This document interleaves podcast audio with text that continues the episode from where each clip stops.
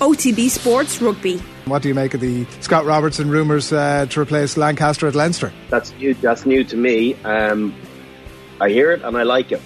Subscribe to the rugby stream on the OTB Sports app now. OTB AM. With Gillette. Get into your flow with the new Gillette Labs Razor with exfoliating bar. All right, it's half past seven. It is uh, Monday morning. If you want to get involved, we'd love to hear from you. What kind of a weekend was it for you? Uh, 0879 180 180, that's the WhatsApp number. Or, of course, you can leave a comment on the YouTube stream. And uh, the best place to get us for the Gillette Labs performance rankings is in the comment box on our Instagram stories. Are we going to talk or are we just going to get straight into it? What do you think? We want to talk? You want to talk? We can talk. You want to do a little That's highlights and then go straight into it if you like. There's so much to do in this performance rankings, but uh, oh, we can chat away there before we go into it. It's one of those busy mornings. Paddy Clifford's back heel didn't make it. It was an honourable mention. It was actually his brother was the honourable mention first of all for his stellar year. Uh, we wanted to highlight him, but then the back heel uh, is actually there for our viewing pleasure. Oh, yeah. look at this there for people who can't see. Little build up play here. Explain the score. Scores uh, 17 to 70 points to 1 6. Pla uh, Clifford gets the ball here. He's turned away. Oh Flicky. my god, that absolute the flick by. And then he acts as if, well, it's no big deal. This happens every day of the week. It was his only option, uh, not to Yeah, take that away was, that's from what the we were back heel. saying. That's what we were saying Wait, before. what? Uh, It was his only option. Well, it was only option for a player of that creativity. Well, it was either it was either Marco back Van Basten's only option was to do what he Look at did this, to look. score the goal. No, 'cause That's- his back's to go. What's he going to do here? Come back? Well, he Oh, couldn't. that's beautiful. Yeah, I feel Ah, like he, that's absolutely he couldn't pick the ball up, and Well, a million, a million out of a million players pick that ball up stupidly and are like, Yeah, oh, yeah, I know. That's what I mean. Like, it's, it's, it's, it's, it was intelligent play. Oh but, uh, but that's the beauty of Gaelic football. You can play another sport within the sport. It's totally fine. it's true. It's You- great. I think you need to have a soccer brain in order to pull that off in Gaelic as well. It is, it is a truism of Gaelic football life that anybody who saves a penalty in these three or four weeks, oh, you wouldn't see the like of it in the World Cup.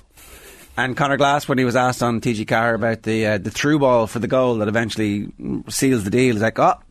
You, uh, you- did, he, say you wouldn't see the like in the World Cup, or we've been watching too much World Cup? Because that's what Paddy Clifford goes. "Oh, I've been watching too much World Cup when he was asked about. Um, hope. Back yeah, the same old interviews.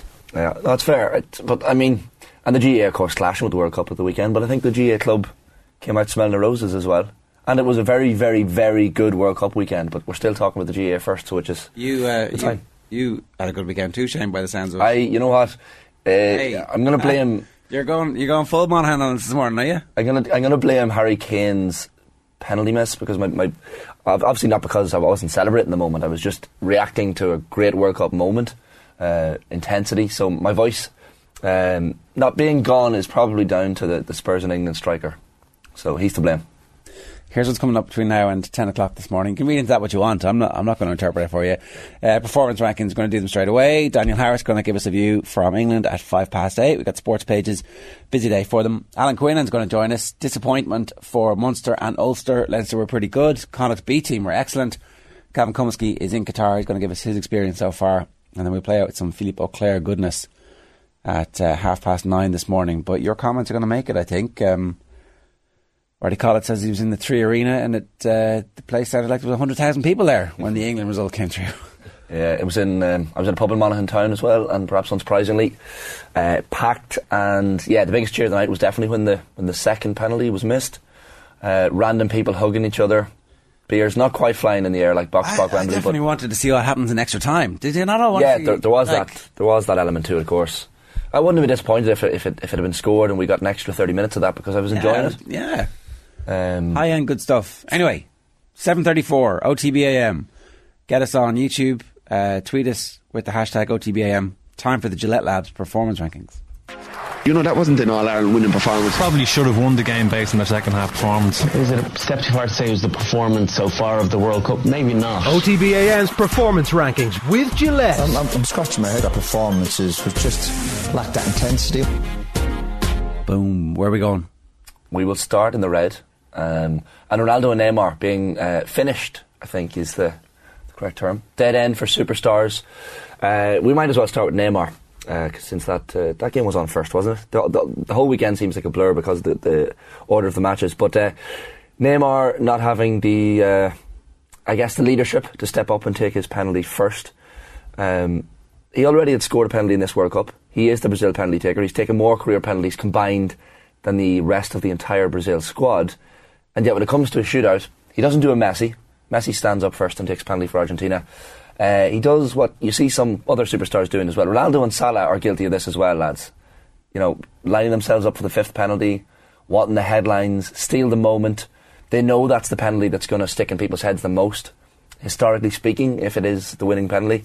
But the odds of it being the winning penalty, I think Neymar potentially owes an apology to Rodrygo and to Marquinhos, the two players who missed for Brazil in that shootout against Croatia.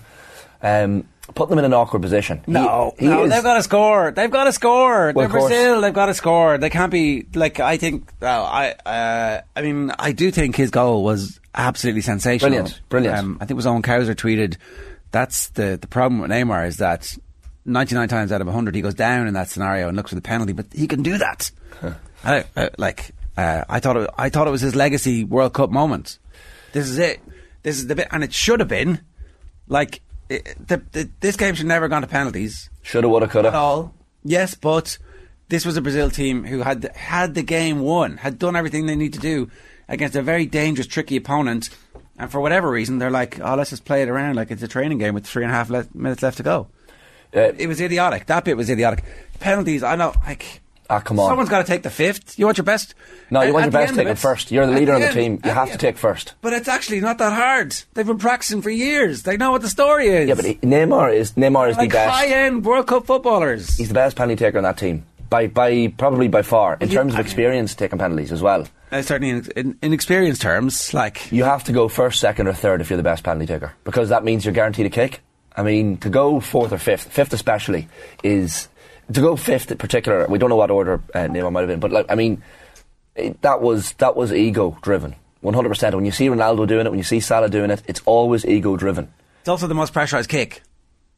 You know, at the end of it, you're like, lads, these, these are the, there's no pressure on you. I'm gonna I'm gonna take all the pressure. I I like look, someone has to take the fifth penalty. First You- penalty sets the tone. you- That, that's you've the pressure kick. You've got David O'Leary standing over. You're like, oh no, how did this happen? It's hardly it's hardly the pressure kick if you don't get to the fifth penalty. You don't even have to take it. You're like, oh, I can bow out because you expect the rest of the chumps not to miss.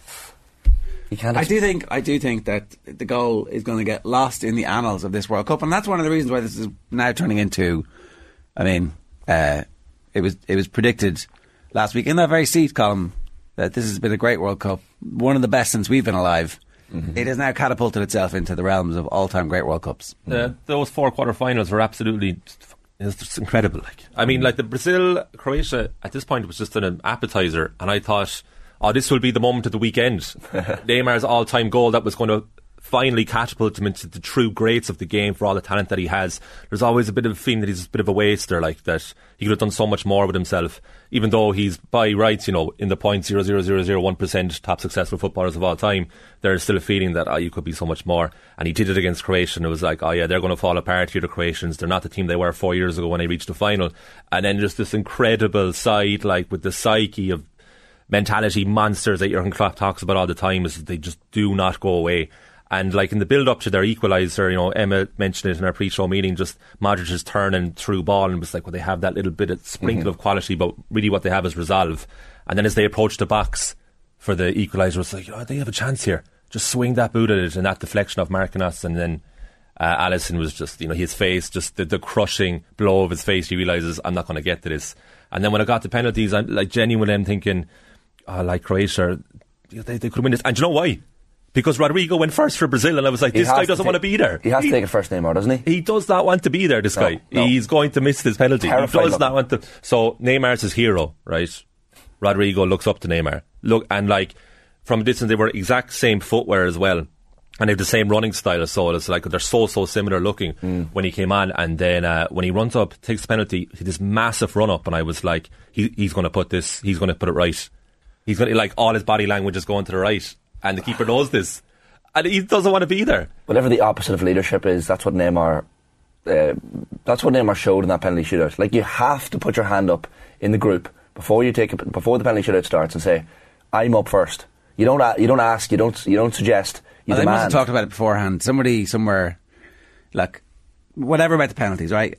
Like the game was there for them. They were the better side, clearly, and they they couldn't get it done. And it's a it's a, a very like there was a, a, a long period when we were kids growing up from the the essentially the '86 World Cup The 82 World Cup, you're like, okay, that's a bit strange that they got beaten like that. I, I don't remember that. But the 86 World Cup, they go out in penalties.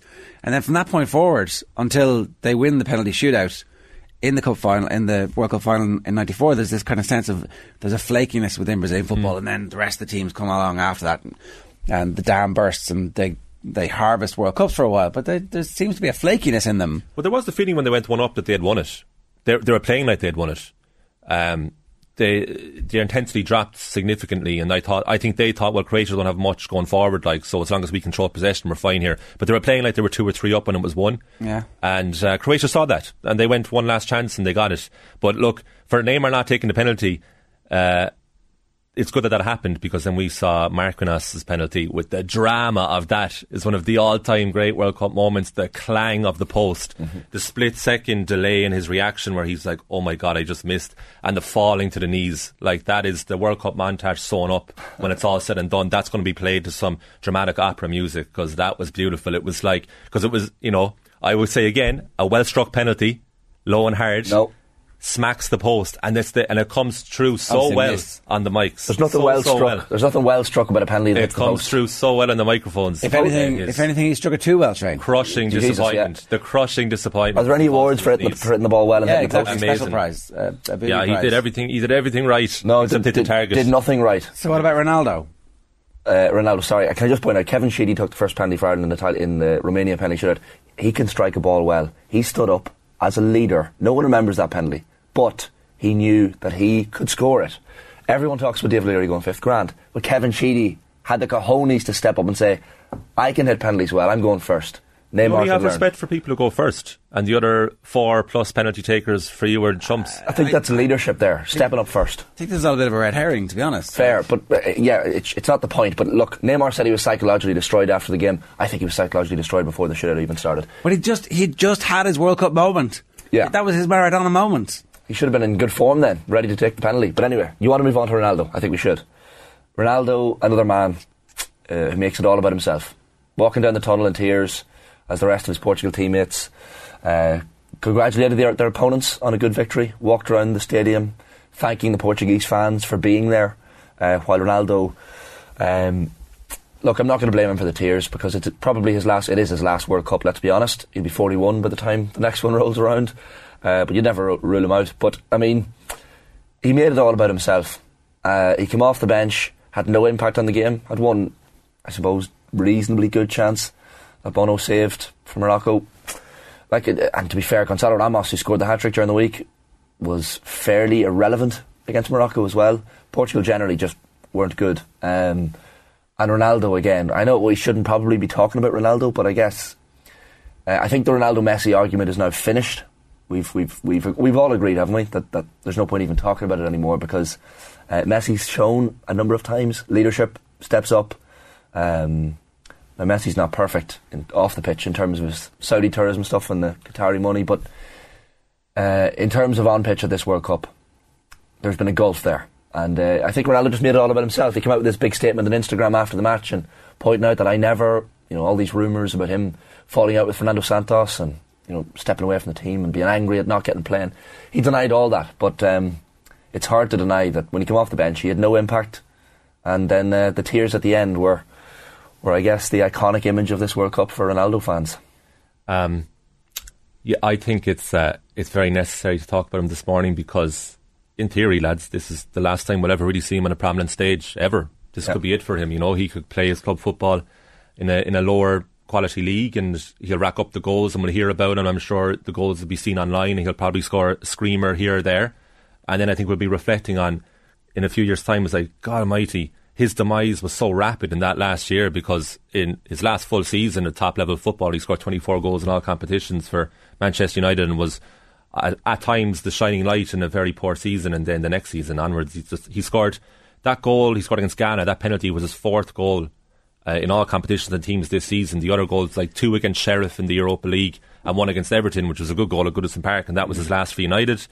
And then he scores that one penalty against Ghana, and then he leaves the World Cup if he doesn't play again, having never scored in the knockout stages. But yet, he's the first man to score in five World Cups, so he still has that legacy. He'll be happy with that. Ah, look, his uh, his his his legacy uh, is going to be an incredible footballer. Course, but the not, way a, not a great human being that everybody can aspire to. To you know, that's so many of our great footballers are. Uh, But there's a real possibility that this is uh, this is it.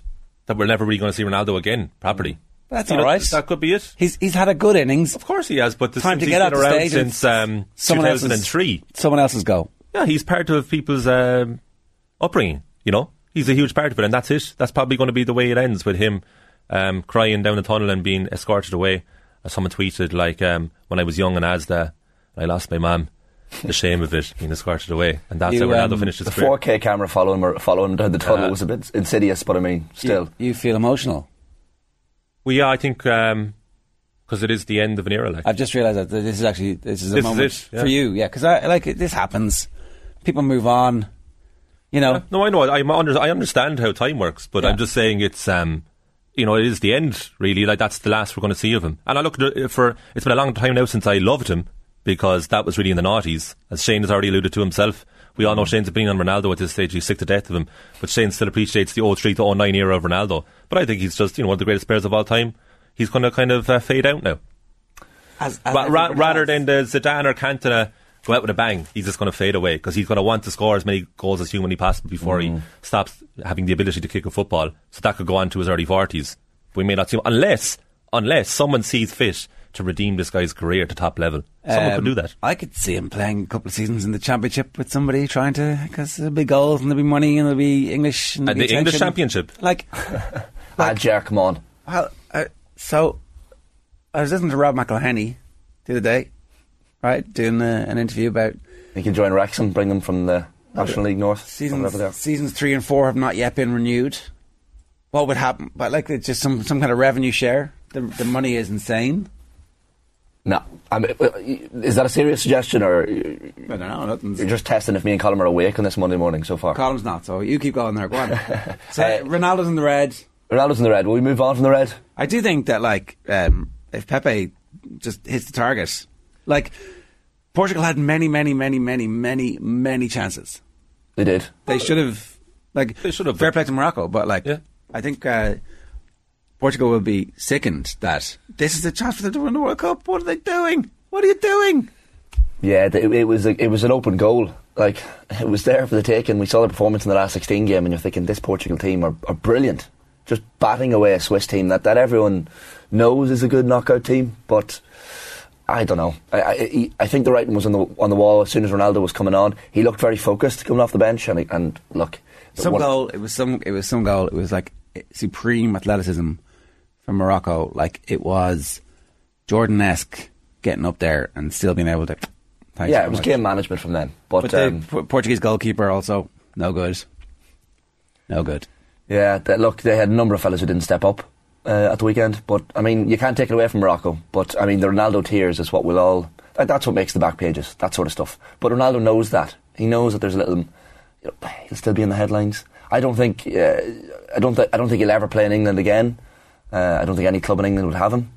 I mean, you- you're not. You're not seriously suggesting he'll be lining out for Blackburn Rovers next year, Jaron, in the Championship. Are you? I do think that he could continue to play to these 40, 41, 42, right? Yeah. Like, and there's a level that you're like, well, I play in the MLS? Yeah, I probably will play in the MLS. But like, there's also enough money in some of those places. There's a there's a good chance that some rich American owner looks at what Wrexham are doing and thinks, well, I'll just like skip six years and the TV part of it Mm. and buy a team in the championship, and then Ronaldo could easily end up playing in the championship. That's like His ego. His ego is far too big for that. But if you're if if you're in front of a crowd of thirty five thousand week in week out because you've you've signed Ronaldo when he's forty one and he's scoring thirty seven goals and you're oh, getting promoted But his ego would only allow him to play at the and top, you're giving top him teams. you're giving him two hundred grand a week. His ego his ego's broken now. Where's he? Get? He's going to Saudi Arabia. Yeah, but that, that that's that, that's for the money. I mean, he's like, Yeah, well, it's either ego, it's either footballing ego or money. And All right, okay. the Saudi money is just. Well, look, we level. already have Rory on to hear about the Blackburn shout. That's why I picked- that's why I yeah, picked knew you Blackburn. picked that for Rory. Yeah, Yeah, yeah. he's not happy with that at all. Um, look, he could he could very well he could very well be back in European football again in a few years' time. Someone's going to take a chance at him. Someone will need some goals. Probably a like A Nice. Sam Allardyce style January emergency signing. He could well be back, but I don't think he will be. I think that's it. And I think uh, this is the bookmark in Cristiano Ronaldo's career. It was the Nadir against Morocco, where he wasn't really effective when he came on. Hmm. Was he? He he completed five passes, three of them were intercepted. That was his uh, impact from 51 minutes onwards. pretty poor. That's it. Yeah. But look, Ronaldo finished at international level. Well, he- look, he could come back and win the Euros in a couple of years' time in Germany. Not saying it's going to happen, but uh, you never know with Ronaldo. Uh, and then Neymar, um, the coward that is, that wouldn't take the first penalty. So that's uh, in the red. We'll move on to the next one. Ulster and Munster, um, slightly in the red. Although we might start with Munster because although they lost to Toulouse, you'd have to say there are bright shoots there. Um, now, for anyone who watched the game, you probably would have done well to have seen the game because the fog. I mean, there was great images of uh, Keith Wood alongside Tommy Rooney on reports for off the ball at the weekend, and uh, I was watching the video of Keith afterwards. And to say he was wrapped up well would be an understatement. I mean, the scarf, the hat, it was absolutely Baltic looking down there on uh, on the weekend. Um, Antoine Dupont inspiring Toulouse to the win, you'd have to say. Um, so the second half, the fog starts getting heavier, the play starts getting a bit scrappier. But I mean, Munster, Joey Carberry was brilliant. This is the Carberry we want to see starting in the Six Nations, lads, isn't it? This is the. I, don't know where you all stand on that particular point, but there was only five points separating these two teams late on, um, and you kind of were thinking Munster going to push on here, potentially find a winner. Uh, couldn't quite do it, but you'd have to look at the, the game now this Friday. So they're visiting Northampton Saints. It's probably the perfect team to play. Like hammered at La Rochelle at the weekend, Northampton. So you're thinking if Munster can get this back on track and try and get out of this group, then they're going to have to get a win this Friday night. So it's it's kind of come at them fast. If you lose your opening pool game in the in the Heineken Champions Cup, uh, it's fairly difficult for you to push on from there. Um, but I think if you're a Munster fan this morning, you're fairly encouraged because even before this game, three game winning streak that includes the South Africa game, of course, against the South Africa Select. Um, but there were plenty and plenty of positives, and Graham Rowntree will be fairly pleased. Uh, starting strongly, they were aggressive, they had intensity in, uh, in the ruck as well. I don't know. Uh, regardless of the of the, the five point defeat, lads, I think if you're a Munster fan this morning, you're thinking, ah, that was all right. More fog than in the movie The Fog, says Mark C in the YouTube comments. In fairness, it was pretty foggy. It was absolutely, it was insane at one point. Craig Doyle at the end was like, ah, I hope you enjoy that second half. I didn't see much of it. when the when the TV broadcaster was telling you that I didn't know I don't watch it, something Mm. happened I couldn't I couldn't see. It was uh, tricky. I don't know if Munster. I don't like. You can't be happy. You got to be happy that some progress is being made, but like it's a long, slow road to get to where they want to get to. If now all of a sudden it's okay to be beaten at home, Uh, but it's in the context of where, Yeah. context of where they are. So Yeah, that, yeah, had three okay. defeat or three wins before that. Yeah. South Africa, Context of where they are is Edinburgh, not so bad. But then to lose to the multiple time champions, top of top fourteen. You know, it's uh, okay. All right, it's reasonable. But even even under Johann van Graan, they managed to draw the game last year and, and take it to penalty want Van Graan. So- yeah, that's where they are. But last year they did better when they had a, an inferior coach. Considering the start, yeah, but under Rowntree they've been like so inconsistent to start with. Had that mini decent run, so I think it wasn't like there was a mutiny at home, and they, I think they, they put the conditions of the mind and the opposition into the factor that all right, this is probably where they are at the moment. Uh, Five point defeat, one score. You have to remember that 22. So you're First happy- game. You're happy. Not happy. I'm Yeah, saying you're- it's it's you're, uh, it's you're uh, a reasonable. Uh, reasonably acceptable defeat. What would I you- mean, we live in this age now where every time your team loses, that it's an absolute outrage and like just straight into the red of the Ah, performance spare me rankings. the whole- just like this. Spare me that old man shouting. Well, you have to assess performance as well, Jer, for sure. Yeah. I mean, And I thought, I thought in the first half, I thought in the first half, they were creating chances, and they, and there was a period in that first twenty minutes where they were dominant, and they got one try, and uh, Toulouse got one opportunity, and they Push scored. on, yeah. Look, Toulouse are an excellent side, right? But Munster don't have that killer dog just yet, and we need to see more of that. And I, I just, it's great that the, the patterns of play are emerging, Mm. but when when does the killer instinct emerge? When do we start seeing them benefiting from good play?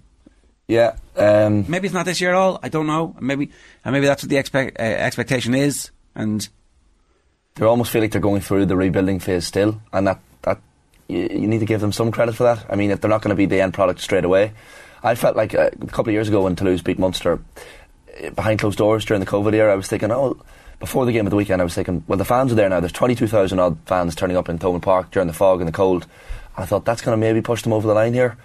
The concern is that they couldn't towards the end when they get within five points and you're thinking, can they push on here? I know Carberry missed the kick in the first half, for example. It would have been tighter than, than it uh, was in the end, but I don't know. I, there, there were definite positives to take. You, you have to look at the positive. The concerning thing for me, I said the fact that they have three three games left. Northampton Saints on Friday. They have to lose away in January. That's that's the that's the worry for me. tricky. That's a pretty tricky game. So ah, yeah. Gone are the days of Munster losing Homer. it's absolutely seismic news and it leads the news agenda. That's probably the Yeah. biggest reason that it's it's sad demise. But still, in the context of where they are, it's not so bad. But your beloved Ulster, ah, here they got a hammering. Sorry, but I mean, I don't know. I don't know if anyone expected that result. Thirty-nine points. to Considering the nil. season that they've had, Yeah, yeah. I, I was uh, fairly shocked. Now, if you look at the, the men they didn't have involved, Ian Henderson, John Cooney, Rob Baloucoune, um, not to mind the travel chaos that they had as well. So they the, the flights cancelled. They were at the airport the day before, um, and sitting at the airport, flights postponed, pushed back a number of times. They eventually gave up. Came back the next day. They were only on the plane six hours before the game kicked off in Sale, which uh, isn't the ideal preparation for Ulster.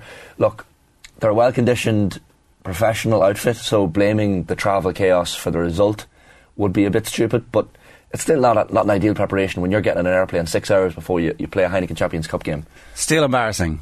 I, I don't, yeah. you know, um, fair enough, right? You, you Put the excuses out there. Sorry, I've got them out of the way. Yeah, a really embarrassing performance from Ulster, like uh, cataclysmic in terms of where they thought they were versus last season when, you know, they were incredibly unlucky and they were very, very exciting. And even when, uh, you know, it was, was it 27 uh, nil with like 15 minutes left to go, basically. It was like 13 minutes left to go. And instead of them being the ones who scored a couple of tries to, you know, uh, take some of the bad luck off or show that actually we've showed up here today, you know, work their way in, get past that, they completely fell apart. Yeah. It, like, and to put this into context as to how rarely this happens for Ulster, nilled for the first time ever in European competition. And it's the first time they've been held without a single point in any competition in 14 years. Really, really embarrassing. Like, really, really fundamentally embarrassing for Ulster. And because we, we, we thought that they had made so much progress. Like, it looks like they have strength and depth, notwithstanding the fact that they're missing those players. Like, you know, the players who were replacing those players are all very good players. Yeah, and, but the cons- uh, yeah, hundred percent. But the, the concern for me was that they couldn't even they couldn't even have a, a, anything resembling a spell of possession. Like they couldn't, they literally couldn't keep the ball. Never like the, the defense was clearly porous, uh, and any time Sale got the ball, you, you thought this is going to be a try. But the the really worrying for Ulster thing for Ulster would possibly be that this could have been worse. Like it was thirty nine points to nil, and I'm sitting here on the Monday morning going that could have been worse for Ulster. Um, they just had nothing to offer. Absolutely nothing to offer. I'm not saying there's any, going to be any pressure whatsoever necessarily on Dan McFarland. This is look, the first game of the Champions Cup. There's still time to recover. Um, but you look at the games. So Ulster have La Rochelle in Belfast next Saturday. Big game. I mean, all of a sudden it takes on cataclysmic proportions that match. All of a sudden you're looking at that game going, well, if Ulster were to lose again and to lose not quite as embarrassingly, but they're at home, so even to lose by you know 10, 12 points to La Rochelle next weekend, all of a sudden the pressure coming on the management is fierce. It shows how quickly rugby can come at you because you mentioned it, Colin, like, they've been good this season. I haven't. Uh, any Ulster fan will have enjoyed watching them playing so far, but uh, the game on the game of the weekend was just um, very, very, very concerning. All right, so I don't know where they go. That's it. They're in the red. What? Let's let's keep going. They deserve it. So we'll, we'll bring the amber in. Uh, Look, Quinny coming up a little bit later on. So if you're watching this on YouTube, go and uh, see what Quinny has to say, uh, or subscribe to the OTB Rugby feed wherever you get your podcasts.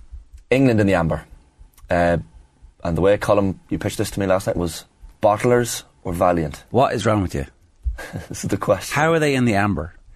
Well, where do you think they deserve How are they in the amber? What what what what what bit of this is like? Oh, you're in the amber. Oh, well done. They played oh. well.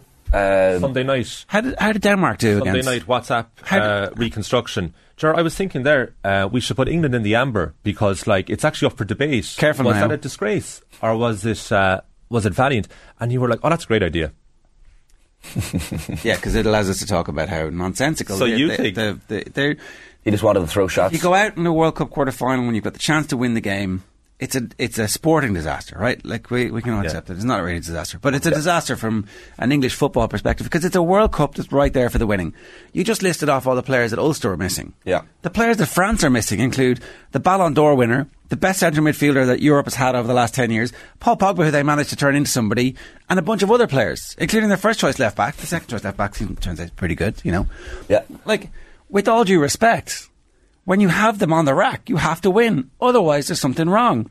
This is your golden generation. In four years' time, they'll still be really young. It'll be great. You haven't a clue what's going to happen in four years' time. You don't know that every player is going to go in a straight line and continue to be successful. Four years ago, everybody would have said, in four years' time, Jack Grealish is going to be great. He'll be at the peak of his powers. Can't get in the team. Can't get in the team.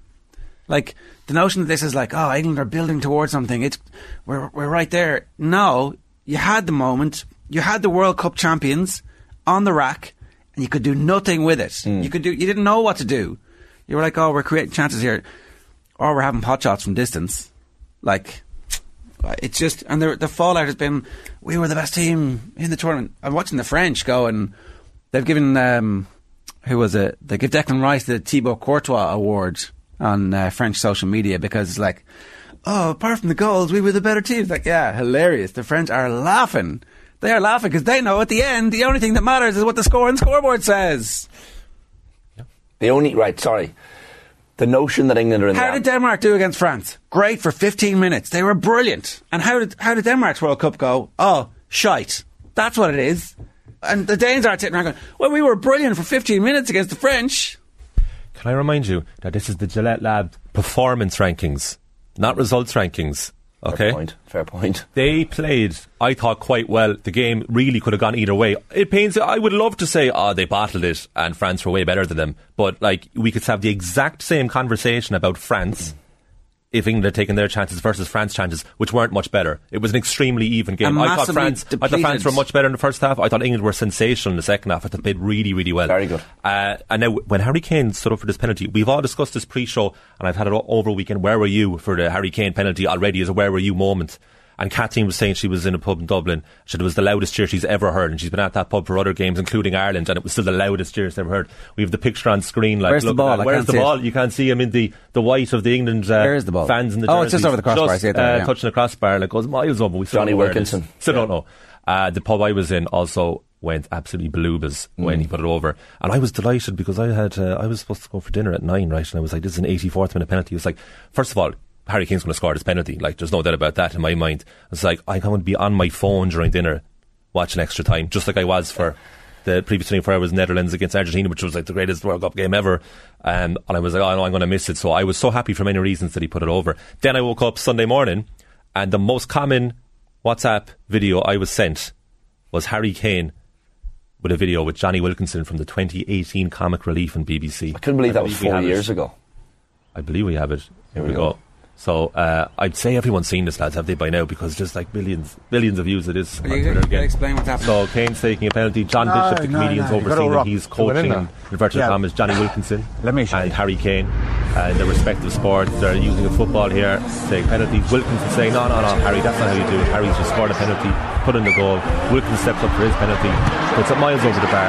Harry Kane's like, but you put it way over. And he was like, yeah, yeah, that's how you do it. That's how you do it in my sport. He's like, okay. Harry's like, yeah, okay, okay. I'll try that myself. That's how It's, I won a World Cup with England. You talked over the, the good line there, Colin.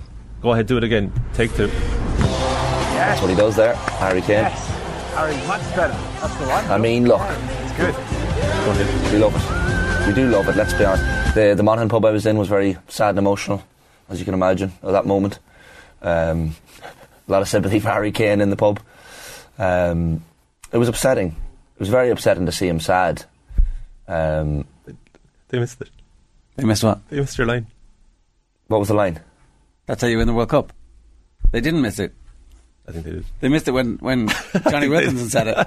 That's how you lose a World Cup. Um, look, they're in the amber because there are positive shoots here. Do you think it was in his head? Of course, it was in his head. That, The Jonny that, Wilkinson that shoot.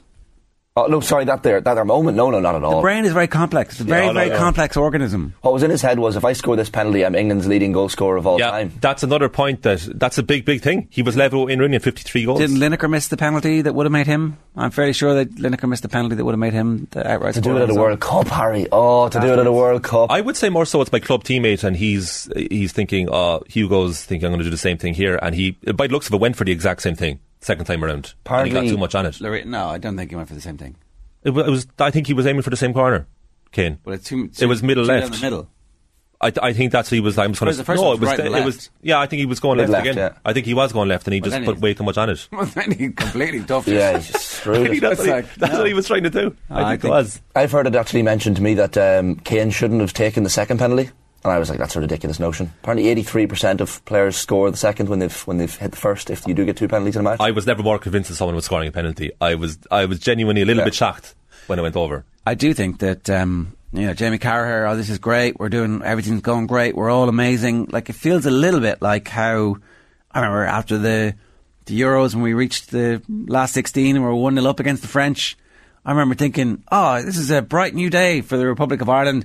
Look at that midfield trio just coming into the peak of their careers. James McCarthy, uh, who else was there? Robbie, and who who who, who was our three? What? Who was our who was our three? Um, McCarthy, Robbie Brady, Jeff Hendrick. Jeff Hendrick. oh yeah, Yeah, just absolute Oh, peak yeah, of yeah, powers. yeah, yeah. This is going to be four years of greatness from Ireland, and England are like, yeah, we're we're going to be great.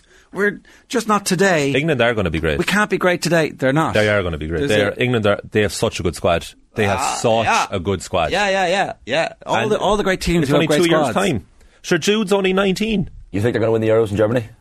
I don't. I, Spare I, me, I, I never. spare. I, I never. I'm never Today's confident the going day. to. I'm never confident they're going to win anything. The but World I'm just saying not- that they have a great squad. Well, then, Well, then what's your point? that they have a great squad. You're like, oh, that's it for them. You're kind of intimating the fact that this is it, isn't There's it? there is something wrong. How are we only on amber? It's five past eight. there's something wrong. If you can't get through these games where you're like you're the better team, there's something wrong. And and look, maybe Tuchel is the person they're talking about taking the job. Although the Telegraph are like, are we ready for a German or are we ready for a Northern Irishman? Will the No Surrender Brigade accept an? Uh, uh, I'm like, what? Yeah. How is that even an issue? yeah, yeah, well, yeah. Look, I'm sure Daniel Harris will say more about it, but apparently FA want Southgate to stay, and Yeah. Southgate's seriously considering his future because he's had a tough last 18 months, as he alluded to. Since the penalties against Italy, 4 0 Nadir at home to Hungary in Wolves when he was destroyed by the crowd, and he hasn't forgot that. He brought that up. He, did. saved that. Yeah. My point is that there's no guarantee that because you play well in a World Cup quarter final, that all of a sudden course. that that you're going to somehow find that everybody else stops getting better at the same time, and you're the only team who progresses, and therefore it's going to be relatively straightforward for you. It's not. That was it. There's absolutely no guarantees. Came up against Yeah. a, a French side, critically weakened, who played badly, and they still lost. That could be it. a great squad. And they got two penalties. That could be that could be it. That could be the height of where they go. But That's at the my same point, time, it it's is. only but it's only two years away. The Euros are only two years away. But whatever, so the Euros- a lot of their core players will get better with clubs in the next two years. Maybe. They should be better. Maybe. but there's no guarantees. But they should Exactly. be. I, my my prediction So, is that they're going to get They're better. in the red. You blew the chance to They're win the World amber. Cup. They, should have been in the performed red. Very well. I don't think there's much more they could do. Amber could have got either suggests you're progressing towards green. They are Jude 100 Bellingham- I- Jude That's Bellingham exactly my deserves amber. point. Is that they're progressing towards green. That's exactly my How did point. they do in the last World Cup? The last World Cup Semi-final. Semi-final. How did they do in this World Cup? Quarterfinal. Who Is did that they- progress? Who did they play? Reverse. Who did they play? Beep, Who did they play? beep, Who did they play in the 2018 World Cup? Who did they play? was a good impersonation of a dump truck. Who did they play? They just played a French side who are critically weakened. The French side who- who've looked the, best last- team in the tournament. The last team, have they? I would say they've looked the best team. Oh, in the oh, sorry, I, England were the best team in the tournament according to some of the stuff that I've read. Was that Carragher as well? Probably. So it's your uh, narrative, as the fella says, because uh, look, we got to go onto the green because we're way Sorry, Sam there. Matterface. We got we needed Lineker and we got Waddle. Hey, you, Harsh. I, I, is that that bad? He's right. It was a bit harsh. Well, Was it though? Let's go. Let's, you were laughing. Let's go. Let's go. I- I let's was. go. Uh, We got to go to the green. pub in Ireland was like, yeah, it's Glenn. Wa- it's, it's Waddle. We got to go to the green. We got to go. He's English. We're way behind. Yeah, we'll move on. Green, Croatia, and Morocco. Uh, will this be the final? Probably not. Could it be the final? Who knows? Because they both played really well. Uh, Modric running the show for Croatia again. Population of four million. We keep banging on about that, but um, it needs to be mentioned because they are constantly, constantly there thereabouts in these major tournaments. Um, and it's, it's perhaps the best thing we can say about Croatia is that we're not surprised that they're in a quarter final, that they're in a semi final now. Uh, we wouldn't be surprised if they got to a final because they were there in 2018, of course. Um, uh, look, we've we've already t- touched on Croatia enough, but Morocco, that's who we need to talk about because what they're doing, first African nation to ever reach the World Cup semi-finals. Could they be the first African nation to beat the make the World Cup final? Quite possibly. Um, France certainly won't, won't have it easy in that semi-final this week, uh, but Portugal starting brightly. You're getting chances. You're thinking, okay, this this Portuguese team are going to win this match, but. Uh, Sofyan Amrabat, the man of the match for Morocco, I just want to give him a special mention because uh, he only touched the ball 32 times apparently in the 90 minutes, but every time he touched the ball, you could see Ally McCoist getting remarkably excited in um, in stoppage time when he wins the ball and runs forward with it and leads from the front again. Uh, so, so people like Amrabat just sum up what this Moroccan team is all about. They just don't concede that many chances. Now, Portugal had the odd chance. Gonzalo Ramos had the header that he should have done better with. Ronaldo had a half chance that Bono saved. Pepe. Um, Pepe's as header, well, yeah, yeah, of course. So there was moments where you think Portugal could have scored there, but Uh, under Regragui, uh, they, just don't concede goals. They only conceded once, isn't and that it? was their own goal. It was goal the only goal Canada. of the tournament, yeah. So since he took know, over. Well, Gavin Cummiskey was at the game, so we'll definitely talk to Gavin about it. Quick word on uh, Glen. Yeah, Glen also in the green and uh, deservedly so. Malachy O'Rourke is a footballing guru, lads. Um, architect of success, it just follows him around everywhere he goes. The Loup, hard to believe, 2003 Ulster Club champions, so it's it's not his first time doing it. But every team he takes over, even Tyholland was his first management job in Monaghan in 2001, takes them to senior for the first ever time. Uh, so he's unbelievable. Uh, they only led for three and a half minutes of the semi final last year, as Cara O'Kane pointed out on Twitter. They were ahead for 63 minutes of the 68 played yesterday. Uh, the 112 to 1 6 win against Kilcoo. Uh, they were brilliant. Conleth McGuckian, man of the match, played remarkably well. Conor Glass in that midfield alongside Emmett Bradley. That's an inter-county uh, midfield, never mind anything else. And then there's the sledging. You heard about Conor Glass afterwards. Will we have the clip? Conor Glass speaking to Ashling O'Reilly after the game. Here's what he had to say. Talk to me about the intensity out there. I've covered a lot of games. This is probably one of the most intense games that I've covered from on the pitch to up on the stands to on the sidelines. Yeah, um, that that's Kilcoo sort of that's the, that's the way they play, and we had a match. We had to match their intensity. Um, like they've been to the three Ulster finals. They're all Ireland champions last year, so it's that's a testament to those boys to come back year on year and stick at it. All those articles this week about the Branagans talking about like this is what they do and this is they're so focused, and you can see why why they've reached this pinnacle. Um, but I guess we had that age, we had that heartbreak from last year, um, and that's what got us over the line today. Yeah, very intense game, but a lot of respect out there because you do respect what Kilcoo have done for the game and for Ulster football. Uh, there was a lot of respect, but there's some respect that I don't have for some of the players. Like, um, but that's just that's just the way football is. Um, like, I'm not going to say like what stays in the pitch, like stays in the pitch, like, but it's it is what it is. What are you talking about? Maybe the midfield battle. That was one battle in particular. That was a very tough one. Uh, I'll say nothing about it. All right, it's like there's some sportsmanship you like, like you can get on with, but then there's some, I guess, stuff you can't just forget. Like, so it is what it is. Yeah, uh, that was that was very interesting because you you don't. He was he was clearly fuming. He was clearly livid. Yeah, I mean, he's holding back there, something there. obviously. Needless to say. uh, but only only just like he's there's something inside him that is like something really bad was said. Something bad happened there, and he is very very annoyed about it because because at the end of the game when it went full time, him and a couple of others were still involved in something.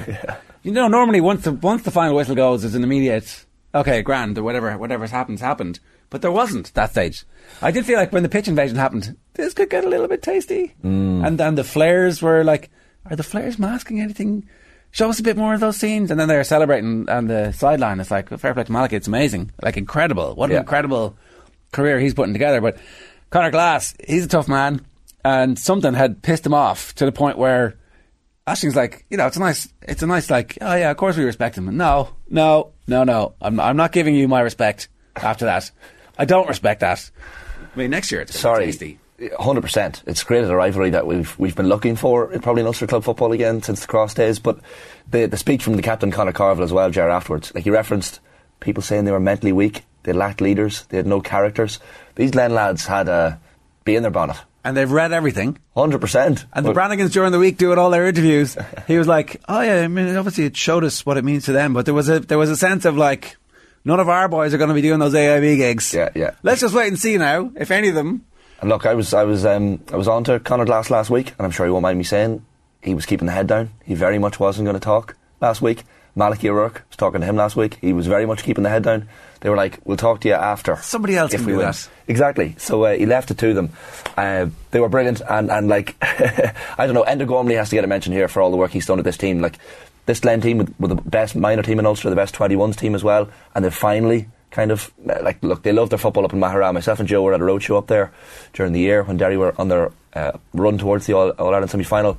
They were class, and uh, they deserved it yesterday. The, the standard as well of club football with the split season is only going to get better, and yesterday showed it. Um, I just look. I, I said it a couple of weeks ago on the show, and I'm not saying I told you so, but I did say Glen would, would probably beat Kilcoo in the Ulster Club final. I You do- are you are saying I told you so, and you did also for for you know this this clip won't do hundred thousand views, but Yeah. go on. I did say and, and stand by it that Glen will go on and win win the All Ireland this year. Um, and I said that two weeks ago, mind you. before this game happened. Uh, I think I think Glen will have too much for Moycullen. It's a it's a repeat, by the way, of 2004 when uh, Malachy took the Loup from Derry against the Galway and Connacht champions Caltra, both the uh, first time provincial uh, semi finalists at that point. So uh, go on to play Moycullen. I think they'll have too much for Moycullen. And then in the final, I mean, it's going to be Kilmacud, let's be honest. With all respect to Kerins O'Rahilly's, and stick that on your dressing room wall if you want. But I think the Kilmacud Glen final could be an all time classic. Uh, I just fancied Glen to get over the line. All right, 15 minutes past 8 this morning. Big call from our Ulster football correspondent in the Gillette Labs performance rankings. That was your Gillette Labs performance rankings. After the break, Daniel Harris. OTB AM. With Gillette. Get into your flow with the new Gillette Labs Razor with exfoliating bar. Right, 18 minutes past 8. Daniel Harris joins us to uh, parse over what happened with England in the World Cup. Daniel, a nice easy question to start with. What did happen? well, I think ultimately they played a good team and they didn't take advantage of their moments. So um, you could, I mean, Harry Kane called it small details, but if we're being honest, a small detail is not lumping a penalty over the bar with five minutes to go or whatever it was. That is a fairly significant detail. And similarly, Harry Maguire complained about the referee, but it was not the referee who lost Olivier Giroud at the near post before the winning goal was scored. And it felt like this tournament was a big step forward for England. I definitely thought that. But uh, when it came to it, if you look at the period of the game that they dominated, they didn't really create very much. And actually, the biggest chance in that period was the one that Olivier Giroud missed, the kind of sliding volley that Pickford saved that he really should have scored. So I think there were improvements this time round, but again, they weren't quite good enough. Uh, what I don't really know is what is the uh, what what what underpins the creation of chances. How are you going to win the game? Like, what is it that you do again and again and again? What are the good habits that you have in a match that creates chances? I don't see that from this England team.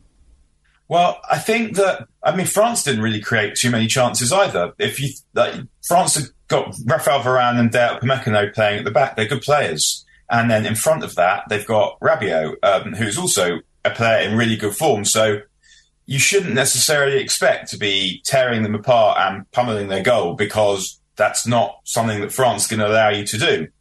Um, I think what England did this time around was um, they replaced Mason Mount, who was who was kind of in theory the number ten, who's meant to do lots of the prompting around the box, with a different kind of player, with uh, Jude Bellingham. So that and, and Jordan Henderson played in midfield. So physically, I think England were a stiffer proposition in midfield but it meant that they were relying on the wide players to, to, create opportunities rather than that man that was Mason Mount.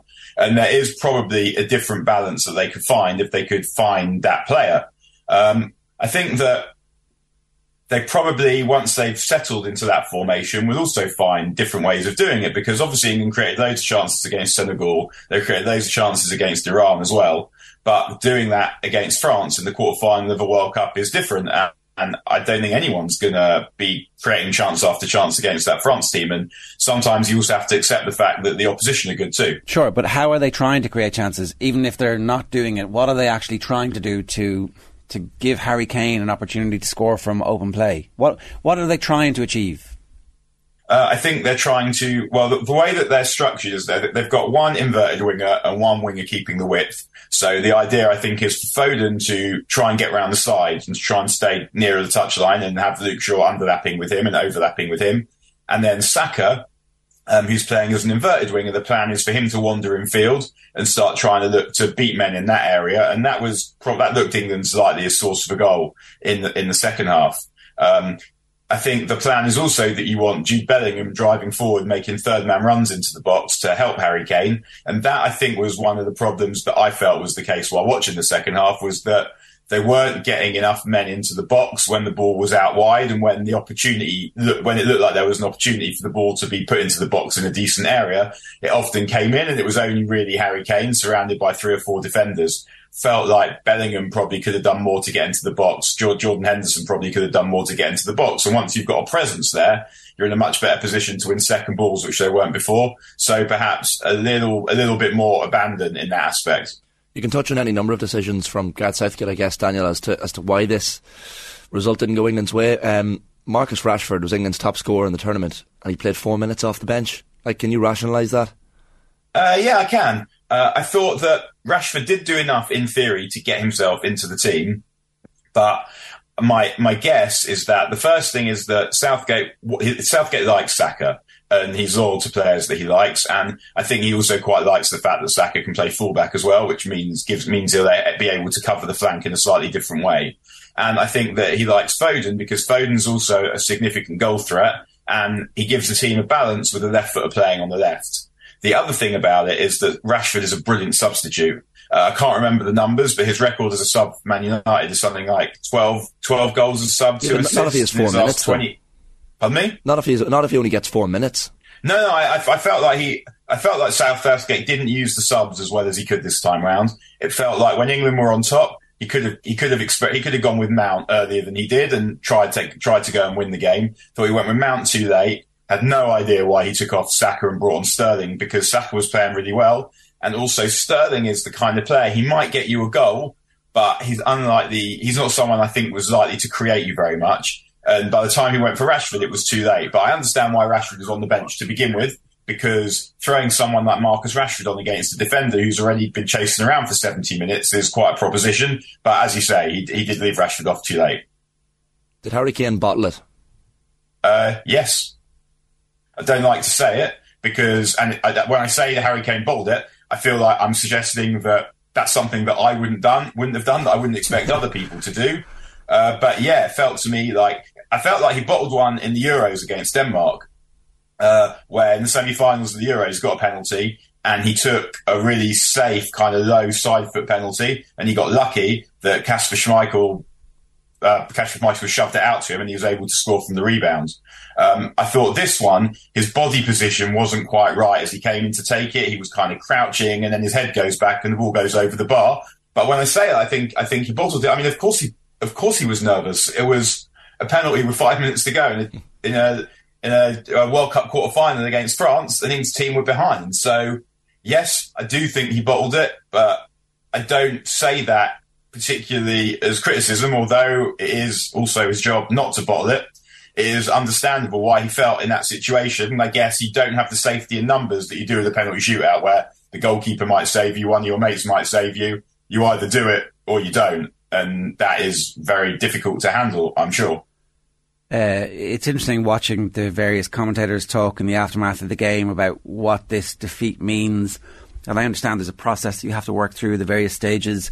Uh, I do feel though that like this is going to end up being one of those great opportunities missed because just bear with me on this. France are a very good team, hundred percent, and uh, Mbappe had some influence on the game, not a massive one, but uh, France are missing a massive amount of world class players, top quality players, essentially their first choice centre midfield, and whether or not uh, you think Benzema improves the team, he is the Ballon d'Or, current Ballon d'Or holder. And not many teams manage to go back to back at World Cups. So it's right there for this England team, as opposed to the whole. I've seen I've seen the tweet go viral about the age profile of the team. The age profile doesn't matter because you don't know what form they're going to be in in four years' time or what the injury profile is going to be.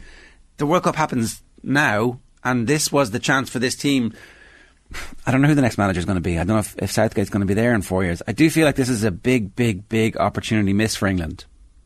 Uh, 100% massive opportunity missed, and they know it. That's why you saw the desolation at the end, because they know this was a chance. And I don't think the France injured players make so much difference. I mean, N'Golo Kante was injured, but N'Golo Kante is almost always injured now. And he's not the player that he was two years ago because he's almost never there.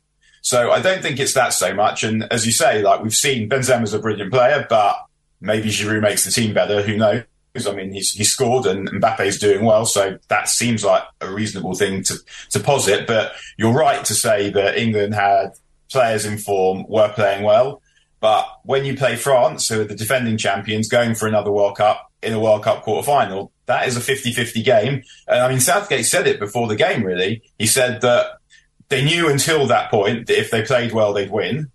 And they also knew that they could play well in this game and not win. And that was pretty much what happened. Um, so you're right to say that you don't know who's going to be in form. You don't know who's going to be fit for the Euros in two years' time. But it does feel that these players being fit and in form is more likely than these players being fit and out of form because they're young. So they're likely to be fit and generally players are fit, not injured. And they're likely to be informed because these are high level players who will spend most of their career in pretty decent nick. So, although, as you say, this was a massive missed opportunity, I wouldn't say that it's an opportunity that's unlikely to come back again. Saw a video this morning, Daniel, of um, uh, Mbappe trying to shake Jordan Henderson's hand before the match in the tunnel, and Henderson uh, very much point blank ignoring him. Um, like, is an argument, and then like France start the brighter of the two teams. Like, is an argument England might have been almost too hyped up for the game, given that this is England, this is a World Cup quarter final, putting a lot of pressure on themselves, maybe? Uh, I wouldn't. I wouldn't read too much into into that handshake, particularly. That different players like to approach games in different ways. Some players like to be dead focused, and I guess Jordan Henderson's one of them. And some are happy to be kiss, kissing and cuddling in the tunnel with the players that they're mates with.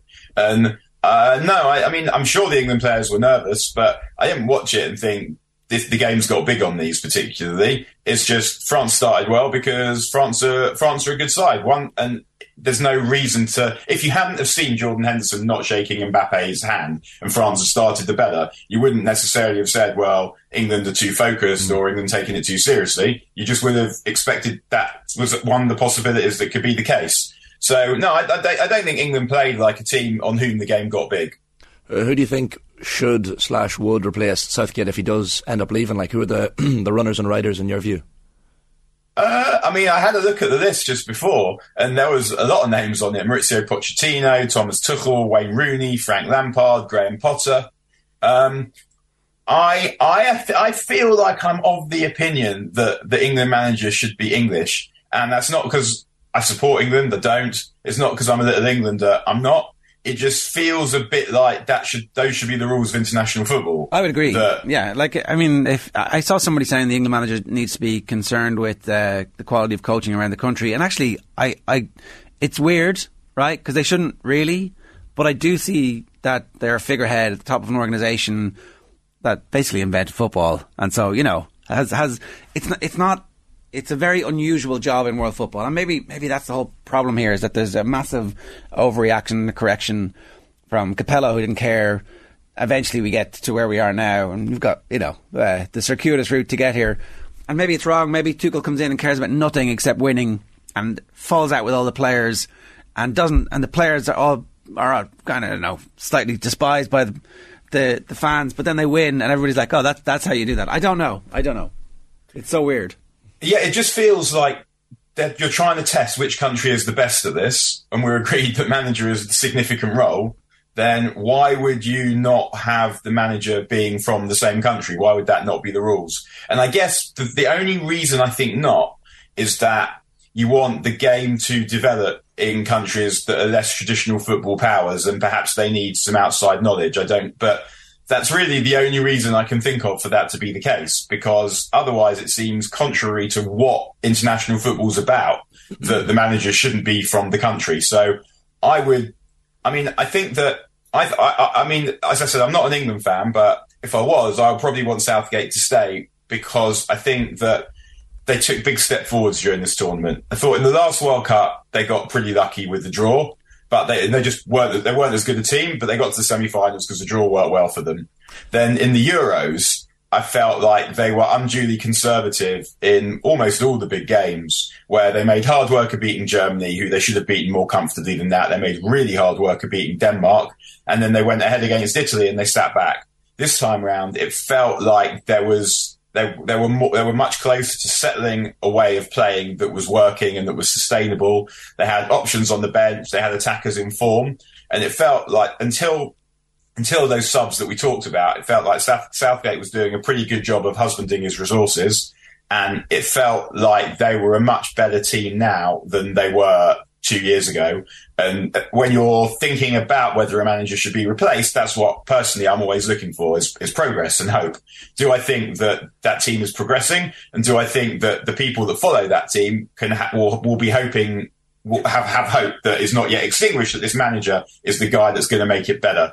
And I do think that Southgate is in the process of making it better. So I, I would I would say that he should stay because I think also that international football is a very different job from club football, managing in those things where you've got much less time to do tactical work in international football. It's much more about picking the right team and getting them picking in the right, getting them playing in the right formation. Southgate knows these players really well. I think he's quite close to having that. So I think that him staying would probably be the right thing to do. Yeah. If he goes, I haven't got a clue who would come in and do this job better than he would. It's Not to- because I don't think there are better managers around than him. Maybe Mauricio Pochettino would come in and do the job better. But I've explained why I don't think it should be him or Tuchel. And Yeah. then you're looking at someone like Graham Potter or Ray Rooney or Frank Lampard. And I'm not sure we don't know anything about them really. Like Frank Lampard is, I mean, he failed at Derby, he failed at Chelsea, and he's not doing particularly well at Everton either. Then you've got Wayne Rooney would be a punt, would be great for him to come in and do well, but a total punt. Speaks about the game well. The players will be motivated to play for him because he's Wayne Rooney, but It'll be box you office. need more than that. That would be box office. Uh, one one counterpoint to all this. Um, obviously, the FA have success of a non-English manager fresh in their minds from Sarina Wiegman with the women's team. And maybe that's something that they're like, okay, we understand how this can work, and it, it doesn't somehow betray what is supposed to be good about the football project at Sorry, but the Republic of Ireland's greatest ever manager was English.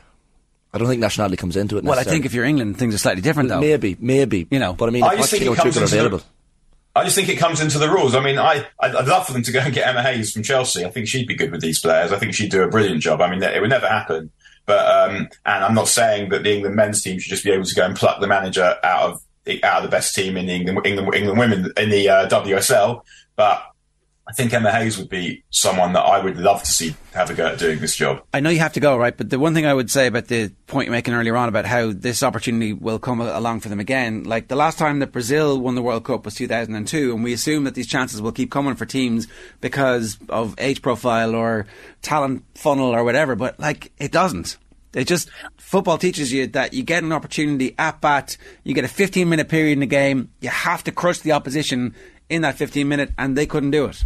I, I, agree with all of that, but I wouldn't say that Brazil didn't have hasn't the opportunity hasn't come around for them again. The opportunity came around for them this time, and and they botched it. The opportunity came around for them last time, and they happened to get hit by that Belgian team's sole good performance in knockout football, more or less. They had the opportunity, but it is in a in a in a, in a tournament. It is, it's it's a very small window of opportunity because some because things can happen and you don't have the opportunity to redeem it. It's not even like the Champions League where you get another leg.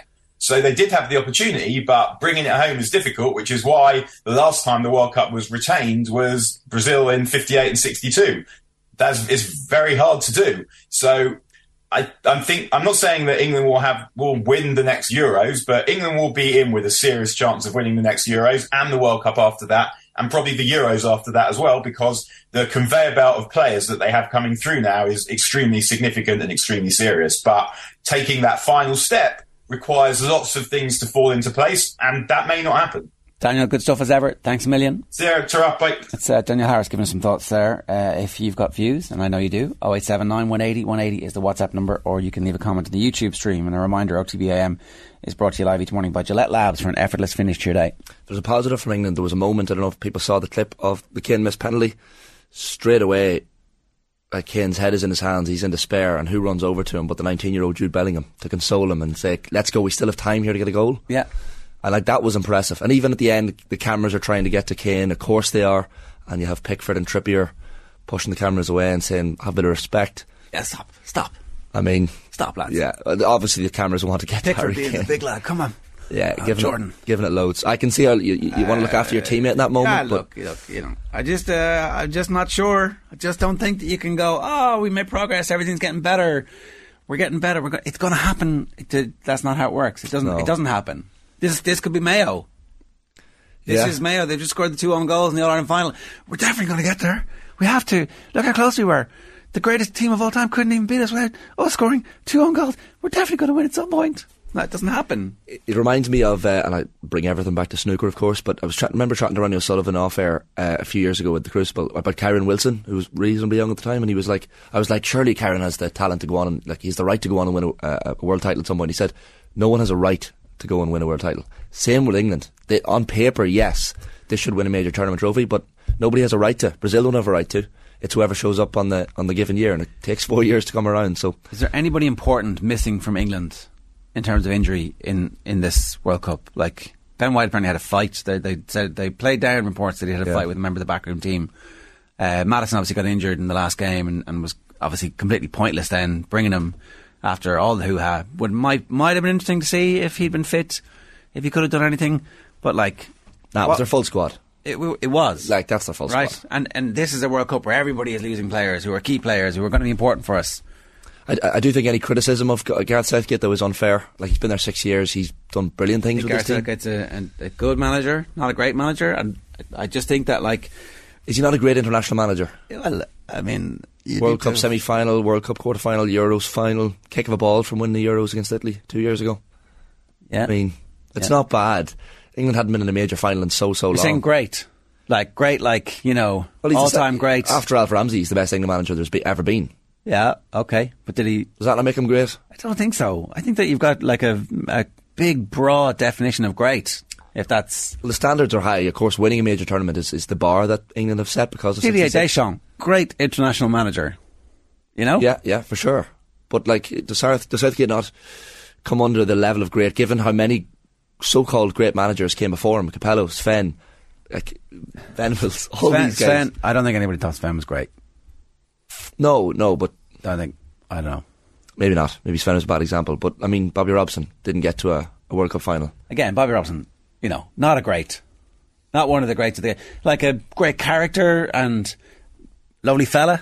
Yeah, but like, uh, you know, we're talking great means Cruyff, He's one of the great England managers. Zidane. Ah, well, well, now you've changed it. Well, he's one of the great Garrets. He's a great international. Him and the lad in the office. I think he'd struggle to have uh, a club a club job after this. I think he's he's suited to the international role. The Americans, the Americans are already talking about him as a potential. So, uh, right, it is eight thirty nine. Tune into the lunchtime wrap today, bringing you all the latest sports news. That's with thanks to Deliveroo. Check out the app for some great match day meal deals across the World Cup. Deliveroo, food, we get it. Right, call is here. Carl, how are you? How are you, lads? How's it going? We talked about Glen's win in the performance rankings. What did you make of it? Highly impressive. Highly impressive. I think Shane, you called this last week that they were going to be. Thanks. you were very nice, of, nice of you to bring that up. He wasn't going to. Oh, he already did. yeah, gonna Twice. keep saying it. Yeah, yeah. Some game, wasn't it? It was uh, really high standard. Um, yeah, I mean, Glen have, have been a remarkable story, really, that they struggled to win in Derry for so long, and then they've come along and dominated now. And Kilcoo had their stint in, as All Ireland champions, but it's gone now, and you can't really argue with it. Yesterday, I thought Glen fully deserving of the win. They got the late goal to put the, the icing on the cake. Um, but it's going to be fascinating to see how they progress now into the All Ireland stages. And we have to say, I mean, Malky O'Rourke, and you know all about Malky O'Rourke. I, I I think Malky O'Rourke is one of the top managers, one of the great greatest GA managers of all time. And sorry, let me just let me just point this out. Hang on, uh, sorry. Are you still are you still in your Gareth Southgate post? Do you mean this? No, I genuinely I think he's in the top the top five GA managers there's ever, there's ever been. Really? Ever? Malky O'Rourke, yeah, ever. Right. I'm telling you. Okay, And- see, and Alex, you- let me explain. you- okay, well, I will. But you, you do lose credibility when you say Gareth Southgate's great and you come along. So just so for context here, Gareth Southgate no longer great. You've changed your mind. But in, in this instance, go on. Right. Malky O'Rourke, his first job in management, Tyholland, Monaghan Club, uh, very small parish, 2001 he takes them over, brings them to senior, senior grade for the first ever time, right? He moves on then, uh, he- he's busy, he's, of course he, every team's after him then at that point. The Loup, he gets the Loup job up in Derry. The 68 years they never won a Derry Senior Championship. He wins it, goes on, wins Ulster. Um, Errigal Ciarán job, wins the Senior Championship with Tyrone. That was the next job. Cavan Gaels in 2007, he was only in charge for a short time because his home county Fermanagh come calling. First ever Ulster final in 26 years. Replay against Armagh. Fermanagh have never won, to this day, an Ulster Senior Football Championship title, and he came closest as Fermanagh manager. Um, Monaghan job 2013, his first year in charge, wins Division 3, wins Ulster for the first time in 25 years. His second year in charge, wins Division 2, gets to an Ulster final. His third year in charge, stays in Division 1, wins Ulster, and for the remainder of his tenure, keeps Monaghan in Division 1. Like, he's, a, he's, an, he's an absolute guru in, in, in Monaghan. And, and, sorry, Glen had never won a Derry Senior Championship. Takes them over, wins it, wins it again this year, wins Ulster for the first time. And I think they're going to go on and win an All Ireland club title. I've said it already. I think they beat Moycullen in the semi, and I think that final against Kilmacud, if it is Kilmacud, uh, is going to be an absolute classic. Malachy O'Rourke is without a question Just look at his record. Look at his CV. Everywhere he goes, he touches gold. Just turns teams into into winners. He's a serial winner. What's he going to be doing during the summer?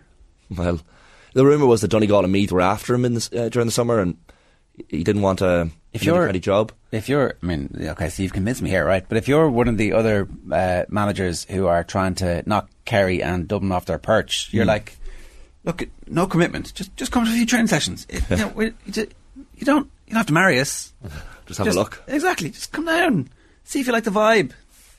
Yeah, maybe he goes out in a high if he wins the All Ireland with, with Glen this year. Then it's right. But, I, but I'm not talking about like full time. You know, like completely pressure free. You come and backroom job. Exactly. Yeah.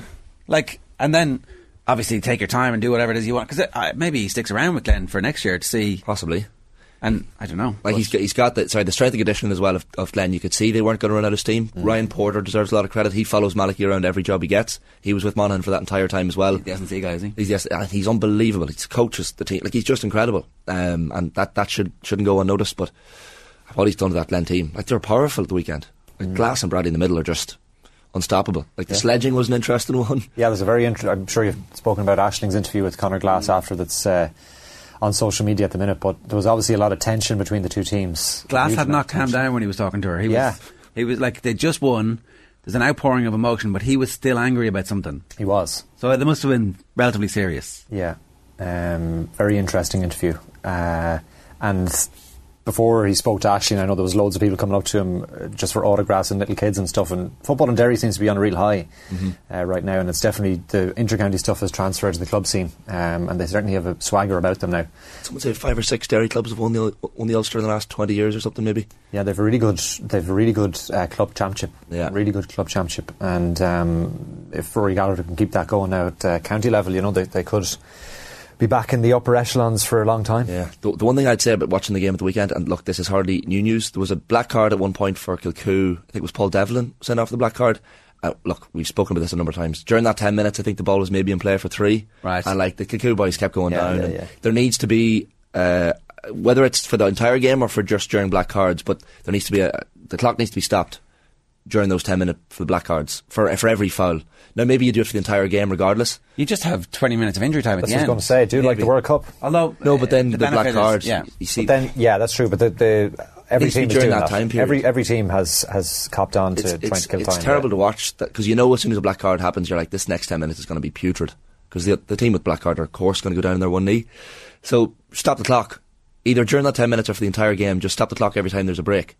And if a player goes down injured, whether he's injured or not, I'd have my suspicions in that ten minutes whether those Kilcoo players were really injured, but. Just something needs to happen in that aspect of the game. Look, it was still a great game regardless. Have regardless. Kilcoo gone from like being everybody's favourite team, great underdog story, to now The villains. pariahs in the That's space what of happens like when you win. That's what happens 60 when you win. But they, they've been brilliant though, haven't they?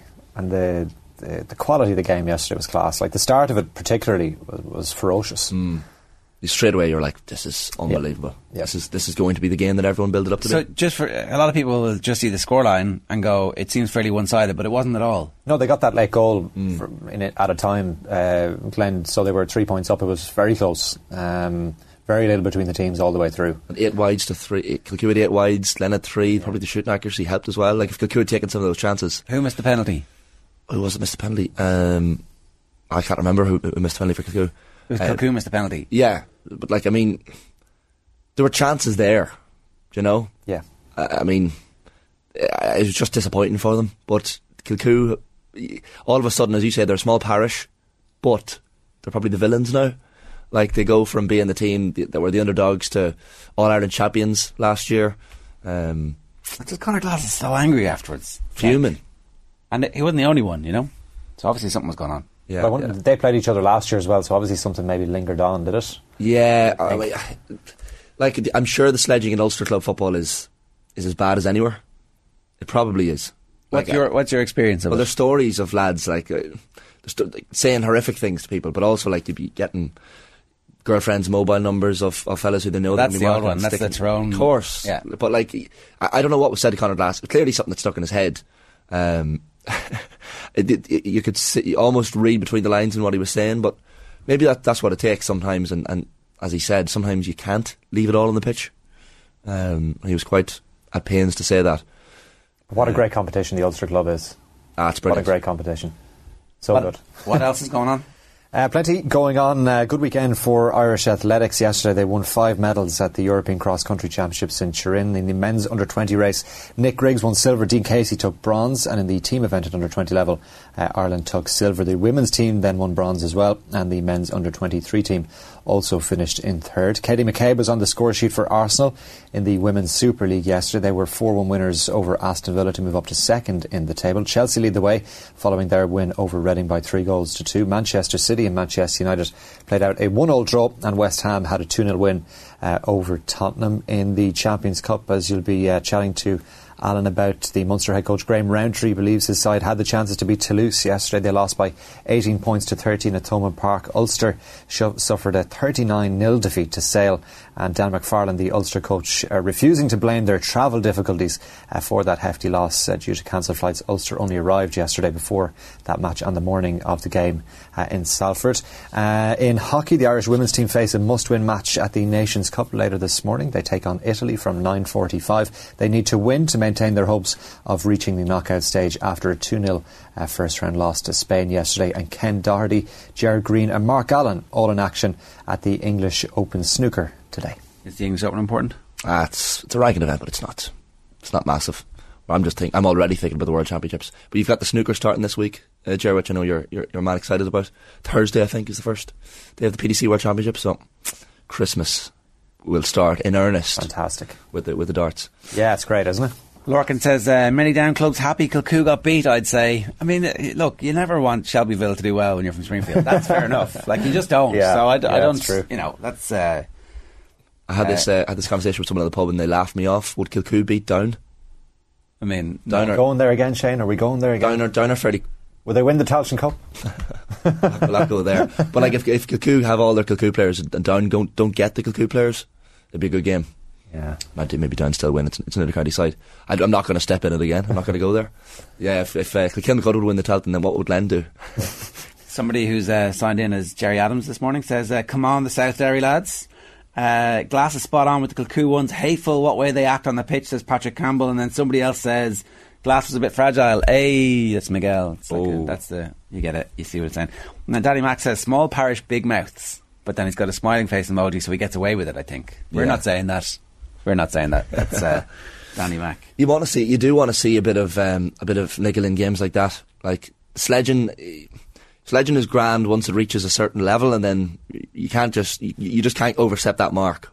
You know, I think everyone knows what the mark is. You just don't say, you don't get too personal with, with players. Mic everything up.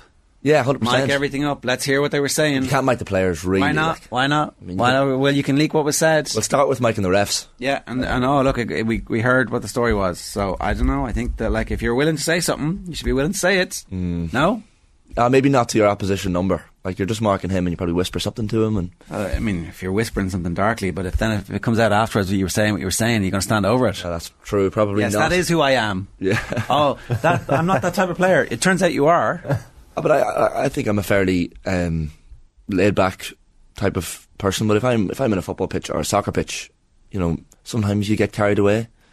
You maybe don't say things that you wouldn't stand by, but uh, you probably you're you're a, you're a more aggressive version of yourself on a sporting pitch than you are in real life.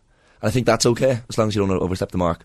Sounds like the Kilcoo lads maybe overstepped a, a mark potentially. Yeah, well, if they all come out and say, "Oh, look, we're sorry, we shouldn't have done it," but like, I don't think if if um, um not those specifically, but like, do you think when people do overstep the mark, they're like, "Oh, I shouldn't have done that," or they're like, "Yeah, I'll do it again in the morning." That's the win at all costs mentality, which has poisoned all of sport. Mm. Where you can say hateful, horrific things to people and go, "I was in the name of victory." Sure, I was representing my parish. I had to do it. Yeah, it's what it takes to win. I mean, you look, I was watching the All Ireland Ladies Club final before it in Kilkerrin Clonberne. By the way, last year winning the All Ireland for the first time, winning it again, beating Donaghmoyne at the weekend. But you're watching some of the the aggressive matchups in that game as well, and you're thinking, well, things are being said in every game. Like, and, and maybe sometimes it, it, it's okay, but yeah, uh, Glen clearly had the newspaper, the fancy dans up on the wall. I mean, because seeing the Kilcoo lads out talking during the week, I mean, they referenced it. it, it's uh, that was old school. Oh, and the speech as well. Um, now, uh, Kieran McFaul's name was brought up as well, and uh, you know he was um, involved in an incident in Boston over the summer, and he wasn't playing for for uh, for Glen yesterday. Um, so he's been he's been accused of assault. Yeah, over in Boston, where he was during the summer, um, and he's standing trial for it. That's right. Hasn't been home. It's been ankle tag, uh, G- uh, GPS ankle tag, the whole lot. Um, serious internal injuries for, for some incident, an assault that happened in Boston. Um, played a game for Donegal Boston a few days after this uh, incident was, was, was, said to have occurred. Um, so yeah, referenced by Malachy O'Rourke and by by um, Conor Carville, the, the Glen captain, after the match as well. So that's uh, another thing to note. Uh, right, we're getting grief for not mentioning Michael Conlan, the big win at um, the SSE Arena, first round stoppage. His first first round stoppage, I think, as a professional at the weekend. Um, he's he's really coming back from the defeat to Leigh Wood earlier on in the year at the moment, and so I think it's a long way back at this stage. But he's going to make it. They're like obviously he's a big name. He's got name recognition. Um, I, I, do think he probably needs to have a big win before he gets to fight again in America. So I don't know. What do, what do you want to say? Like we can we can talk about it. We can not talk about it. Whatever. Uh, 087 9180 180 is the WhatsApp number, or you can continue to abuse us in the WhatsApp comments this morning. um, share your best edging. Don't do that. We'll have to delete the comments. Usually that happens anyway in the YouTube. Yeah. We, we, get sledged, so it's fine. Right. A reminder: the only place. Thanks, million, Carl. Thanks, uh, A reminder: the only place to listen back to Monday Night Rugby, Wednesday Night Rugby, and Brian O'Driscoll in full is on the OTB Rugby podcast feed. You can subscribe now on the OTB app. While we're on rugby, time to say good morning to Alan Quinlan. Alan, good morning to you. How are you? Morning, lads. Very good, thanks, Joe. Thomond a bit cold and a bit um, a bit miserable by the end last night.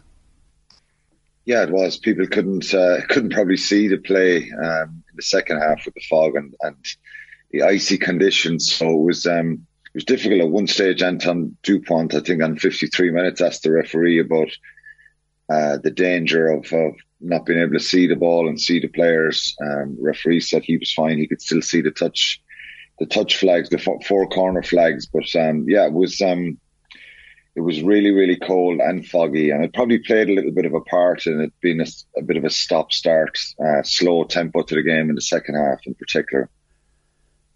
We were talking about this earlier on about the context of the quality of the performance and the opposition, and you have to take all that into account in the aftermath of the game, the dust has settled. What's your take on, on where Munster are at the moment? Um, it's it's a strange one because it, it, it, was flat, and I think Toulouse managed to to take the sting out of the crowd, and particularly in that second half, take you know the sting out of Munster. I think they started really well. The first 20, 25 minutes were, were, were very good. They held on to the ball a lot. Um, they were trying to attack, vary their game, and that was certainly uh, very, very pleasing to see the way they, they came out and tried to play. Um, when you lose by a score, Jer, against uh, an incredibly powerful side, uh, was ten of these guys won a Grand Slam with France, so they have a lot of experience, a lot of quality, a lot of power. Um, I think it's a bit frustrating for Munster because that second half, they probably just made some mistakes and errors. And a lot of it was, a fair bit of it was down to pressure from Toulouse and their physicality. But I think when they look back, they'll be a little bit disappointed with some parts and some mistakes they made. Um, but where Munster are at, I think it was, it's, you'd have to be upbeat because it's very hard to be critical of Munster given the depth and the quality of the opposition compared to themselves and say, well, that's not good enough and they should, should have won that game and they did X, Y, and Z wrong. So, um, it's the start of, of, of a lot of change and that's been spoken about a lot since the start of the season. And they put themselves in a position and were, were kind of going for it at the end, albeit, you know, they had to go a long way down the field to try and get the score to win the game. So, um, I think where they're at at the moment is is for some players and and for fan, Munster fans and stuff. It's it's that's the level that's required, and you know, I don't think anyone going into the game would have thought Munster, you know, even with Europe, um, can can potentially win Europe. That's that's not a reality at the moment. So um, they could have easily got, got a win, but um, struggled against that power, and they've got to get more depth in the squad, and that's, that's, so that's, that's known fact. That's the that's the key bit here. Like um, do you feel like the coaching ticket is uh, progressing and getting the best out of this group of players, and that the main issue is that they need more players, as opposed to in the past we would have been concerned about the coaching ticket not having the ambition to try and and create a game plan that ultimately will be successful.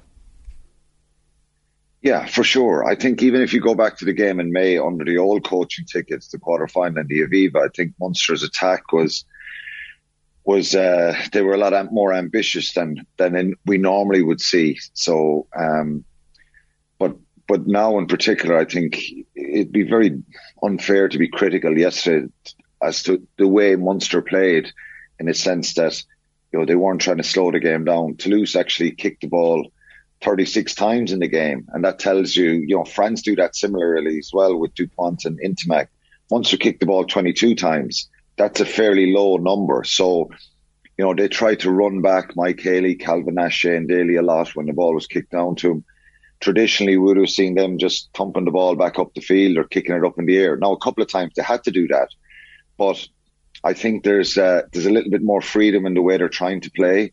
There was a lot of movement and little um, kind of evasion in in in in, in the attack. A um, couple of times it hit up midfield. They try and come back down the blind side with set moves and strike plays and stuff like that.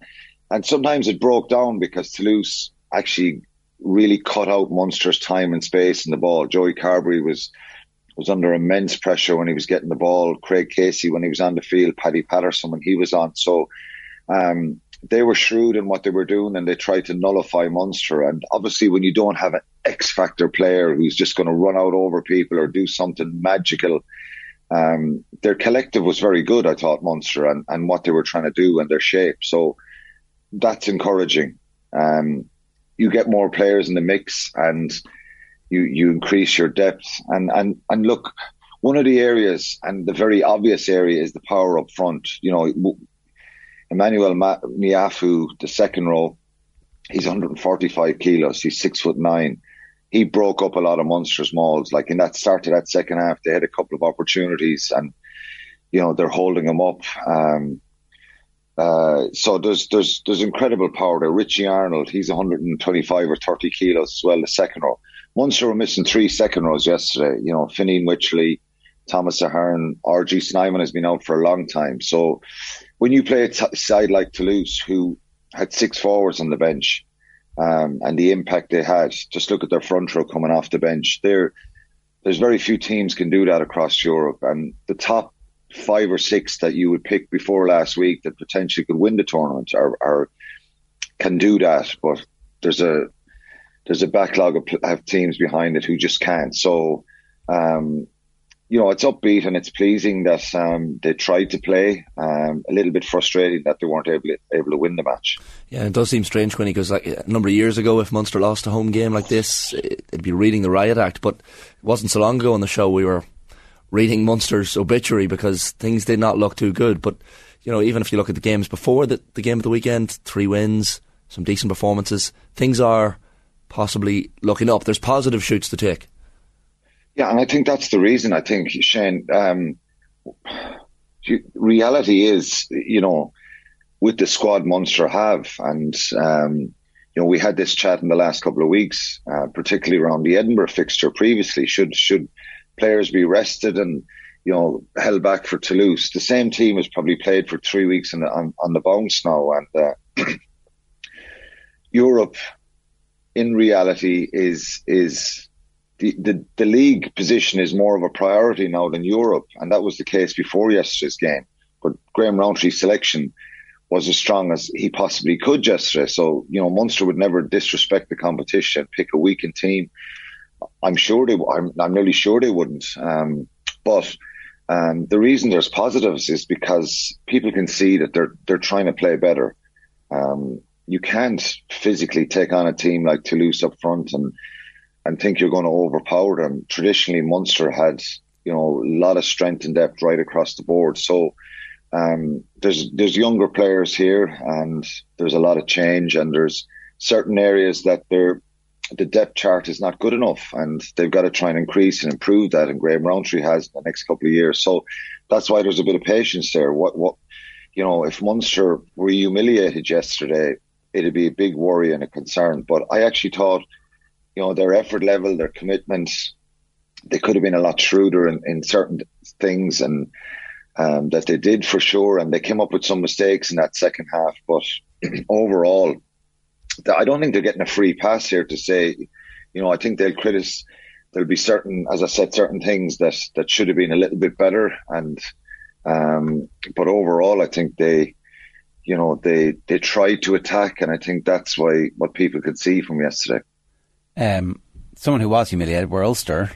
Uh, I, I, like may, maybe the rugby world expected something similar in terms of the outcome for this, but it felt pretty shocking. It felt pretty shocking, particularly. I, I even saw the last twenty minutes, so by that stage the game was was was done. But um, there was no cohesion in that final bit, even to like, or no sense of the team coming together and saying, right, this is really bad, but we need to show something here so that later on in the season we'll at least have these 20 minutes to go.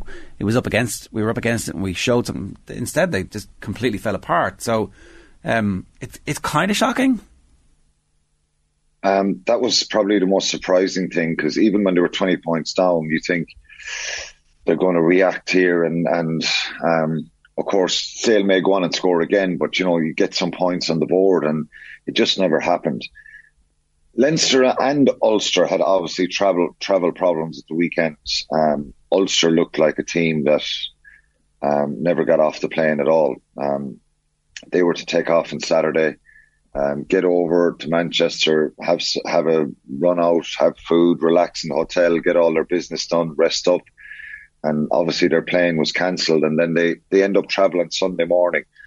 Now, one o'clock games, Jer, and uh, for me, are always um, a bit of a scramble. You're up early, trying to have that pre-match meal, and it's it's early. It's it's an early time in the day to to get the body up and running. I I don't I don't know if any rugby players would like the, the kickoff time at one o'clock, but actually having to get out to the airport um, really early Sunday morning and travel over. Um, I know Dan McFarland saying, look, it's not an excuse, but it obviously had an effect on them because they were they were dead in their feet. Um, they looked like they were shell shocked then with the, the start at Sale had. They never reacted and they're a better team than that. You know, Ulster are a better team than that, but psychologically is where at times in the last number of years where we've asked questions about about Ulster and that that hard edge and that ability to find a performance or find a little bit of grit and determination. Um, so it was surprising. I think it caught everyone on the hop yesterday. Um, and maybe the week before against Leinster in, in, in, in the RDS has had an effect that, um, uh, you know, that psychological blow in that second half performance and, and lost to Leinster. But right across the board, it was a good Ulster side that was picked. Um, they were really dreadful and they've got to pick themselves up for La Rochelle now at, on Saturday, which is a tough task in one sense, but but it's easy to to to get yourself up after such a bad performance. Um, and credit to Sale, they were very abrasive and strong and aggressive, and and that's what you get um, from them. But big worries for Ulster. I think physically they were dominated right across the board in every facet of the game. And like I know Quinny, they were missing some some big players, Henderson, Cooney, and, and Baloucoune not involved. But like, has too much been made of the, the travel disruption? I know, look, it's not it's not ideal when you're even travelling in two different groups. I think some of them went to Birmingham Airport and some to Liverpool. Uh, far from ideal, but at the same time, it's a professional team that they have to be ready to maybe cope with little little uh, bumps in the road like that. Yeah, Shane. Look, um, if Ulster went there and lost the game and or, or won the game, it, you know, people are saying, well, this is not an issue. Mm. It, it, has to be. There's no way that you can put that kind of a performance down to this Ulster team. They are better than that. Um, and I just know myself, I would like that would, you know, be really, really stressful and, and unsettling for a team. You know, you think of one o'clock kickoff. So they're out at the airport at seven or half seven in the morning. I know, Those guys are probably up. It's only Manchester, four, though. o'clock in the morning. Like it's not. It's not I like know. they had to go to South Africa. I, I know, I know, but I'm just saying, Jer, one o'clock kickoffs. This is my own opinion. One o'clock kickoffs, anyway. Even if you're in a hotel, you're up at half eight, eight, half eight, trying to have pre-match meals and stuff like that. getting the right fuels in, getting the right food, all that kind of stuff didn't happen with Ulster, I'd say. Um, they're probably out at the airport at five o'clock in the morning, players trying to get organised. So, okay. Um, so, I, look, what I'm saying is they're better than that. We get a result 39 nil. That's, that's pretty shocking. Um, so it has to have had an effect. Should they have been better? Absolutely. Are they a better team than that? Yes. Does it ask question marks about their mentality and not being able to generate a little bit of a chip on the shoulder with that stuff? Um, that's the problem I'm saying. So we're saying there is problems, but it had an effect. Yeah. And they, they've got to learn and, and be okay. able to deal with adversity better. Well, we'll see. We'll see what the response is like against La Rochelle, who obviously had an amazing win at the weekend and think they are cooking with gas at the moment. So uh, it it is a big challenge. But if if there's a second result like that in Europe, then that's a massive letdown from where we were last year. But let's let's put a pin in that one and we'll we'll accept that the, the travel was an issue, and if they can respond next week, we'll take it from there. We we should talk about um, Leinster, and uh, they showed Stuart Lancaster what uh, a difficult job he's going to have next season when he takes over Racing, because notwithstanding their travel problems, they were sensational. Yeah, it was it was probably one of um, one of the best performances I've seen and that I can remember out of Leinster. I know they won't get too carried away and say that, um, you know, some people will say, well, look, Racing were really poor and, um, but Leinster were just, it was an unbelievable performance. The, the tempo, the pace. And one of the big things that sticks out for me here is, is, you know, obviously Leinster have a lot of quality skills. They're well coached, but they're so fit. Um, and the vast majority of these play, these players play for Ireland. And it's one of the reasons why Ireland have been really good in the last 18 months to two years is because of the tempo, the energy, um, not just with the ball, but you know, when you're, you're, you're, you know, Racing attacking against Leinster and they've some big, strong X factor players, quality, but it's sometimes, um, you know, you, you, the collective desire from, from Leinster to defend and harass and, and hound Racing out of it right across the board, not a minute's peace. Had they, you know, around the breakdown, the pressure from the, the defensive players on the inside, that hunting desire to get there and make tackles. And, and then, you know, they have that finesse to play, to play their game and score brilliant tries and, um, You're you know, talking, to score six, you're talking about six Gary, tries. Garry Ringrose, right? Uh, incredible with the ball in hand, but there was a, a, a, block kick where he must have run, I don't know, 70, 80 metres at full pace to get there, and it's a full length diving goalkeeper esque. And that's the type of thing that just sends a jolt of electricity through his teammates. He wasn't even man of the match, but like there was five or six players who were absolutely sensational. And then obviously Caelan Doris, man of the match, because he's Caelan Doris and he's just playing at that level that he's at at the moment. So um, hard not to get uh, excited slash carried away if you're a Leinster fan. I know you're Well, saying that they're they- not going to get carried away, but No, they won't. But uh, they've just um, they've given everyone a reminder how good they are and and the type of game they can play. And you know what, the work rate, the honesty, and that fitness level, it makes a huge difference. Honestly, believe me. You know when when you have so many guys who are so fit, um, and they can just put in so much effort, and they have that uh, attitude around how hard they work. That culture is created by the coaches and obviously driven by the players. yeah. Um, so right across the board, they were just on song. And, you know, I know they had their travel issues, but, um, they got there the night before at least. Yeah, Uh, it- it does to help. pr- To, to bring up, to bring up that kind of a performance. And one thing, Jerry, will say about this Leinster side, you're now looking at five, six, seven guys in this team. And that might be, some of them might be, mightn't be happy with me saying this, but because they might think they're involved, should be, should be included. There's five or six guys in this Leinster team now that you're, you're putting a world class bracket beside them. Van der Flier, Doris, Dan Sheehan, Furlong, Ringrose, um, James Lowe getting there. it's James Lowe is right up there. He's he's his performances with um, you know the power.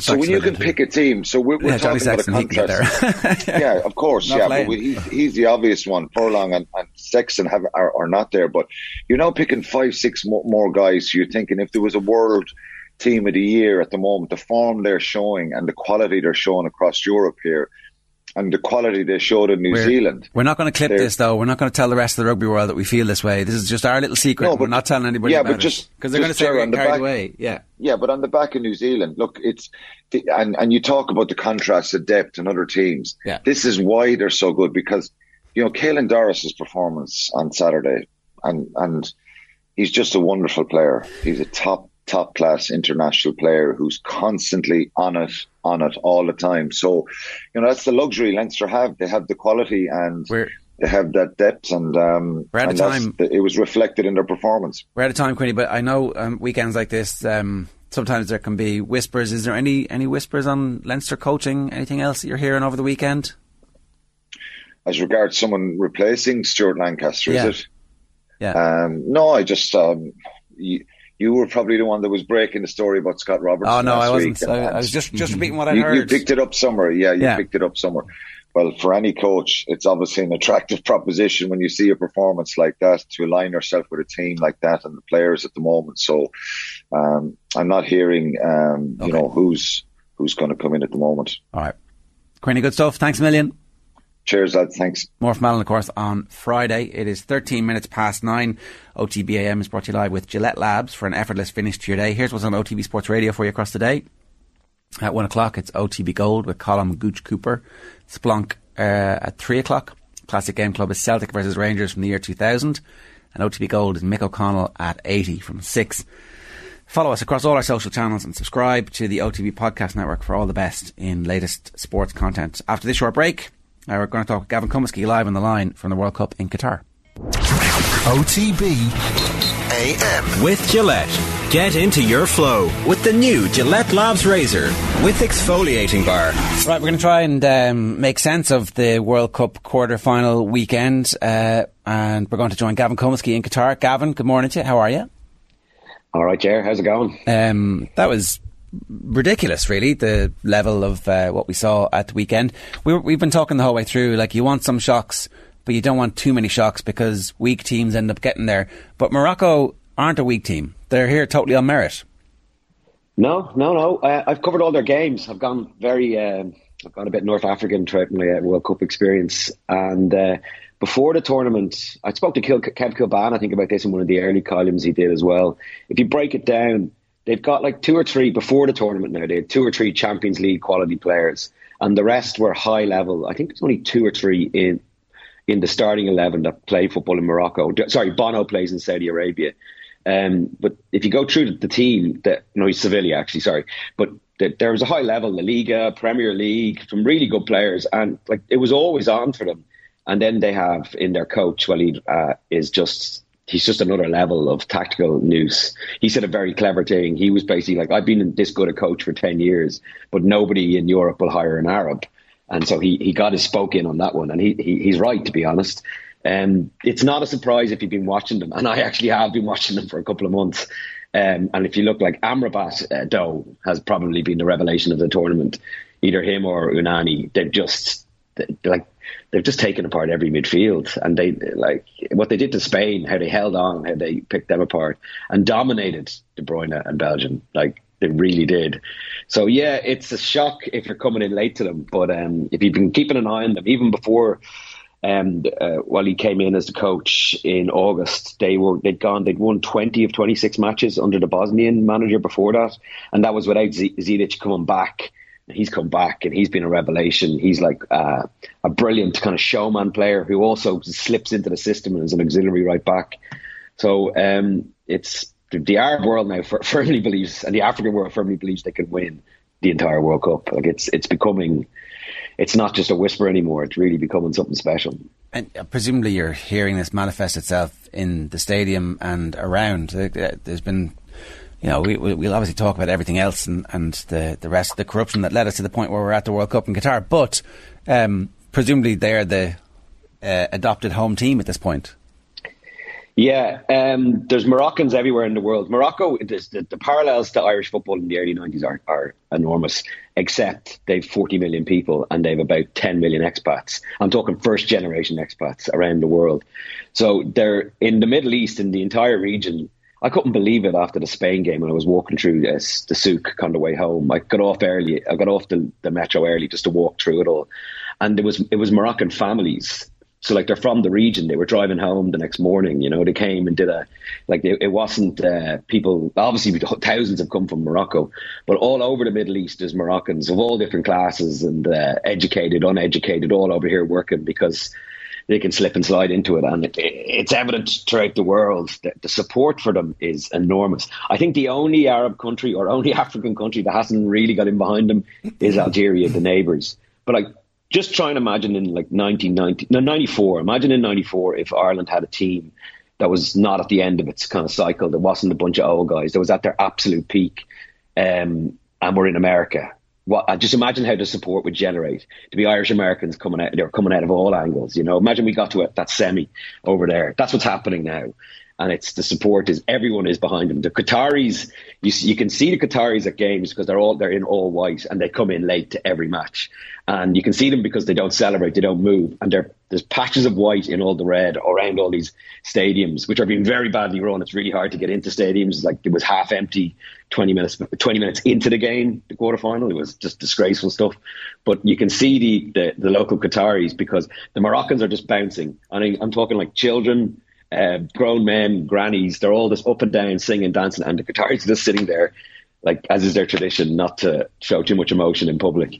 And so you can see all of that, but they're there. They're coming out in massive numbers where they haven't come out in massive numbers since Qatar's like nightmare opening match. But they're they were fa- they're fascinated with Argentina. They're fascinated with Brazil. And they're really, really taken. Like the Arab world is completely locked into this. I know a lot of Moroccans around the world and who have no interest in football, and they're really tuned in now. It's it's pretty special stuff. It is uh, getting mentioned everywhere that like their achievement, obviously first African team, first Arab team. Like it's coming up in the NFL commentaries last night, where oh, what yeah. about that story about Morocco? It's kind of it is this kind of uh, crossover that's pulling the whole world in.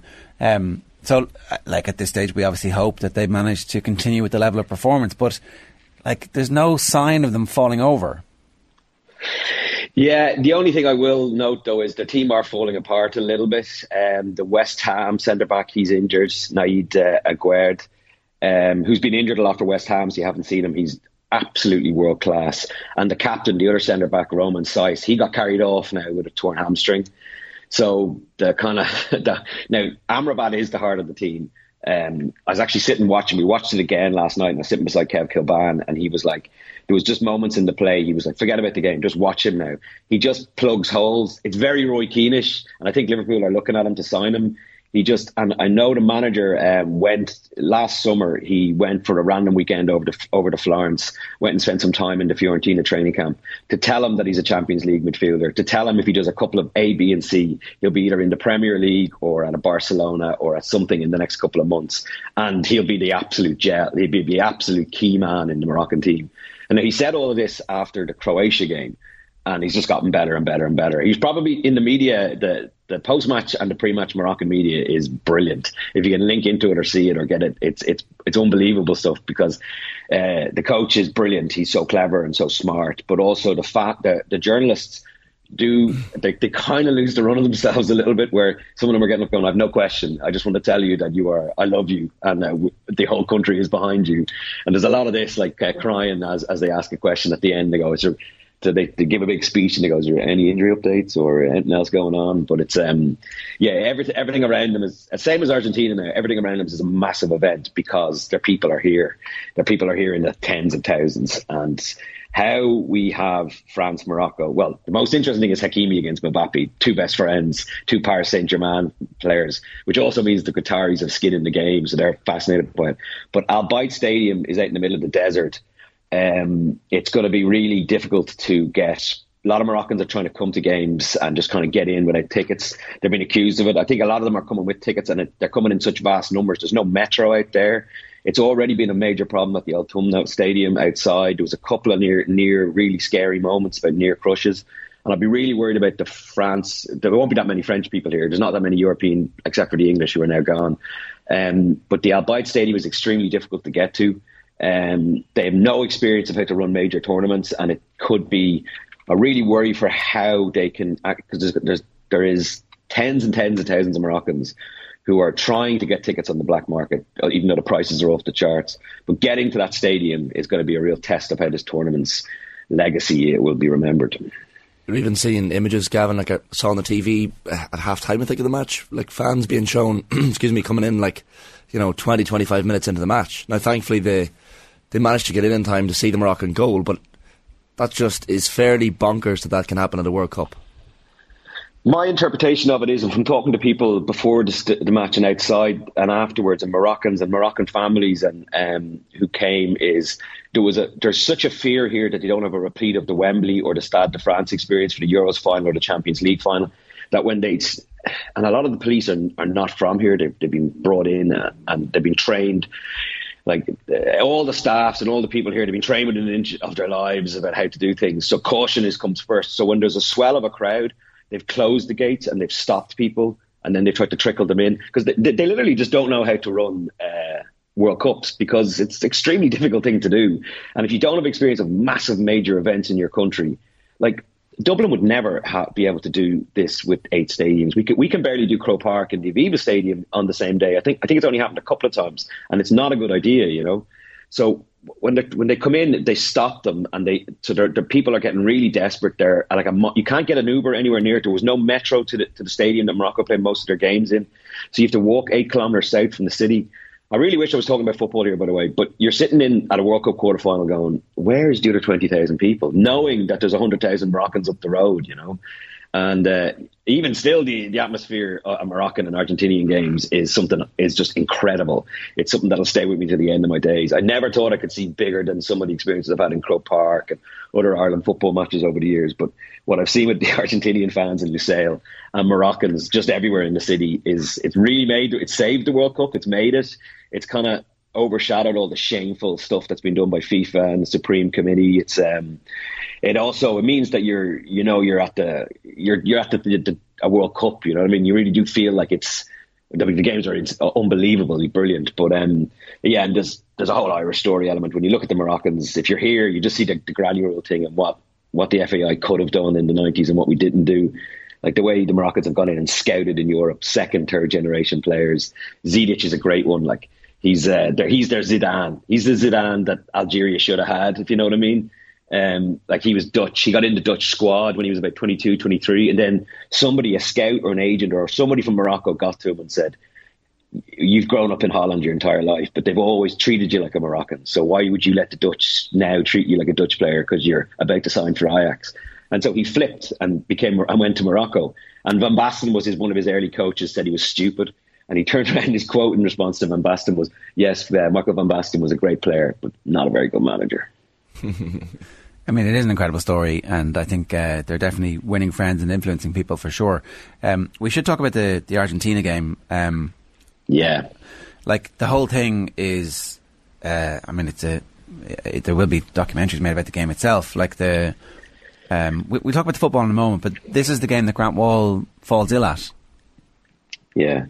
Um, I don't think we we all kind of came together. A lot of English and Irish journalists and a bunch of Canadians were there last night. We kind of came together to decompress the whole experience because, um, like, it's something. For, I have to say it is for two reasons. It's it's it's an occasion and an event in that massive World Cup final stadium in the brand new city in Lusail.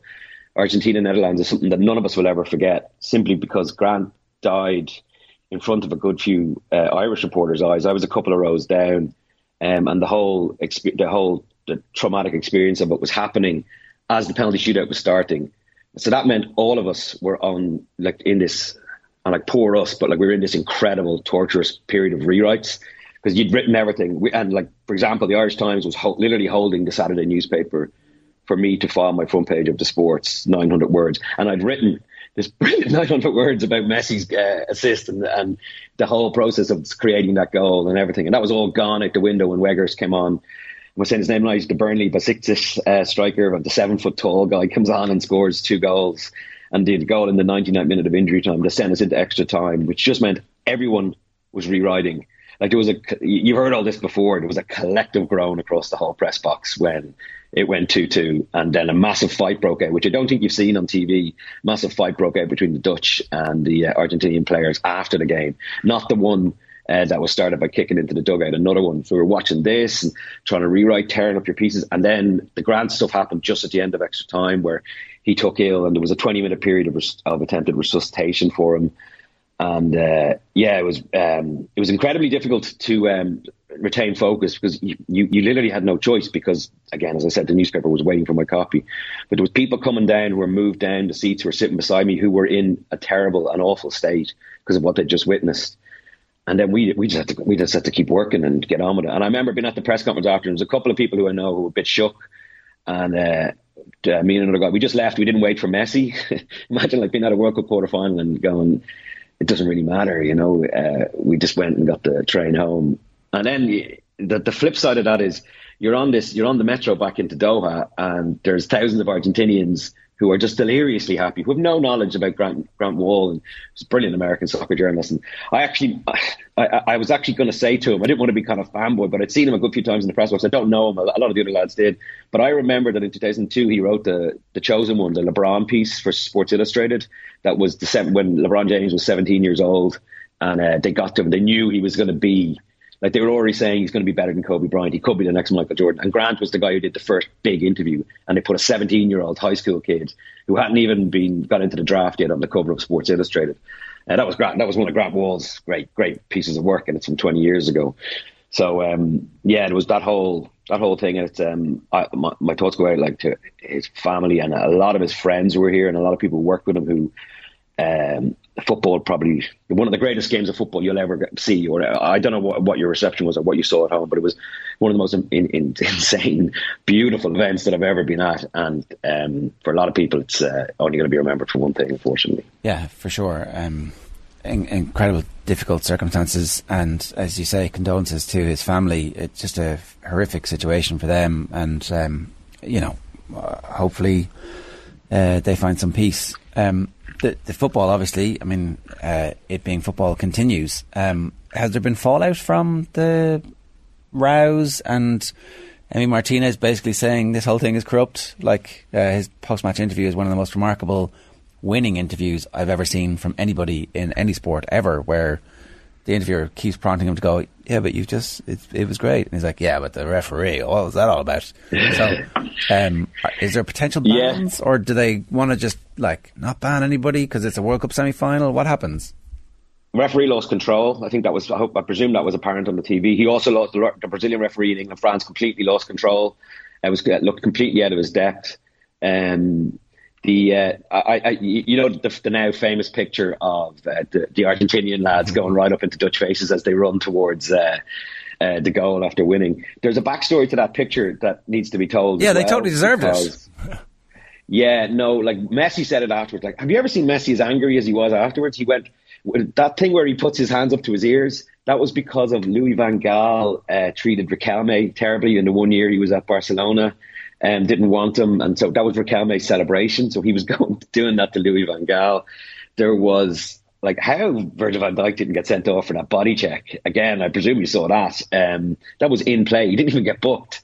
Um, there was a lot of stuff, but yeah, the Dutch had been completely needling the Argentinians. And like the Argentinians obviously don't need an excuse, you know. And once they won the penalty shootout, yeah, they stuck it to them. But it looks there's a perception out there, and it's all over social media that the Argentinians are a disgrace and they're, they're bad sportsmen and all that. Everyone was at it. It was uh, it was chaos, and the referees not allowed show red cards. I'm I don't know with certainty, obviously, but my opinion is that the referees just not allowed show red cards at this tournament, and so it, should have been there should have been it, it, could have been controlled and calmed down by a couple of cards. Also, Messi's blessed that he didn't get a second yellow, um, which would have been a nightmare. So there's something in that, but uh, I think it being FIFA and it being a World Cup semi final, I think they'll just creep past this and let's just get to the semis. And again, no, no, no red cards in the semis. Let's just get get ourselves into the final. A lot of people, I'd say, who work in FIFA just want to get the hell out of here as well because um, it's the best football tournament. It's probably the best World Cup ever. It's certainly the best World Cup I can ever remember. '86, I was only a kid, so but '86 had such an impact on a lot of people my age, and I presume you as well, Jared. But uh, this is just it's been phenomenal. But off the pitch, if you get off the beaten track and you, you don't stick on the, the FIFA buses and you don't go out to their their big media centre that has beautiful food and beautiful. do you know what the media centre's like here? It's in the big Qatar National Library. It's like as if Google took over all the media houses in Ireland.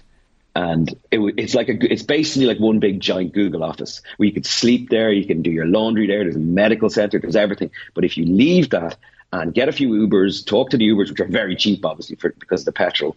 Uh, and if you walk to stadiums, if you go to the worker estates where they live, I'm, I'm writing a piece that's probably going to be published the Monday after the tournament, just about everything else I've seen outside of the tournament, and it's it's vast. And uh, for all the magnificence we're watching and the brilliance, and there's so many things we haven't even talked about here, uh, like the Argentinian fans just going to war with the FIFA the blaring of the music and these fake bands at halftime and everything. The Argentinian fans who are here in their droves and they found ways of, of affording it and they, they've taken over a little town which I have to go down and see. It's kind of like looks like the old Ballymun flats and they're all in there and they're in there every day partying. It's, it's an all workers village.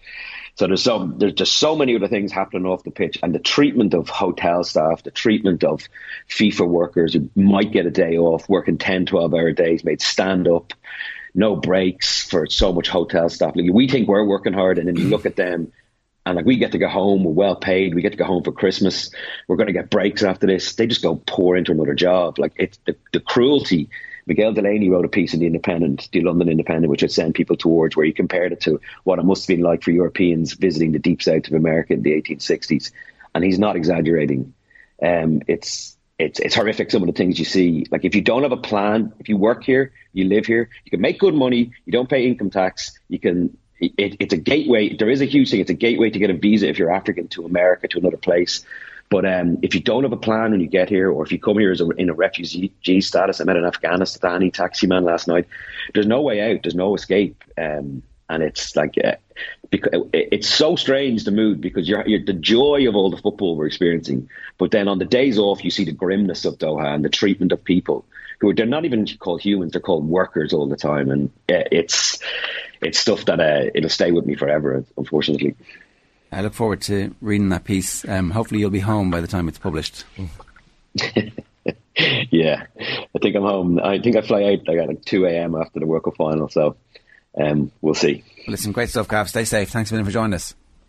Cheers. It's like Gavin Cummiskey from the Irish Times there, um, trying to capture that broad sweep of all the stuff that happened over the weekend. Jesus, the split emotions, like, you know, when you, when you talk about the, the grimness of some of the things, as Gav says in Qatar, the absolute despair of what happened to Grant Wahl, and you compare it to the football, it's like, it's just, I think a lot of the journalists over there, I'm sure, just don't even know what to think after that weekend. No. Um, and uh, football keeps coming uh, relentlessly, like it always does. And uh, we're looking forward to two of the biggest games of all time. That is the the split emotions that FIFA are uh, really hoping that everybody has, because that way they get to take the money and put the football out. And we're like, oh, the World Cup was uh, on balance, you'd say, pretty good, right? That's that's how it all works. Nine thirty six this morning. Uh, thanks very much for. Uh, being with us today. OTBAM is brought to you live each morning by Gillette Labs for an effortless finish to your day. We're back tomorrow with Gaz pal Kevin Kilbane on the line from Qatar. Stephen Rochford will be on to talk about the new era of Mayo football and plenty more besides. OTB AM. With Gillette. Get into your flow with the new Gillette Labs Razor with exfoliating bar.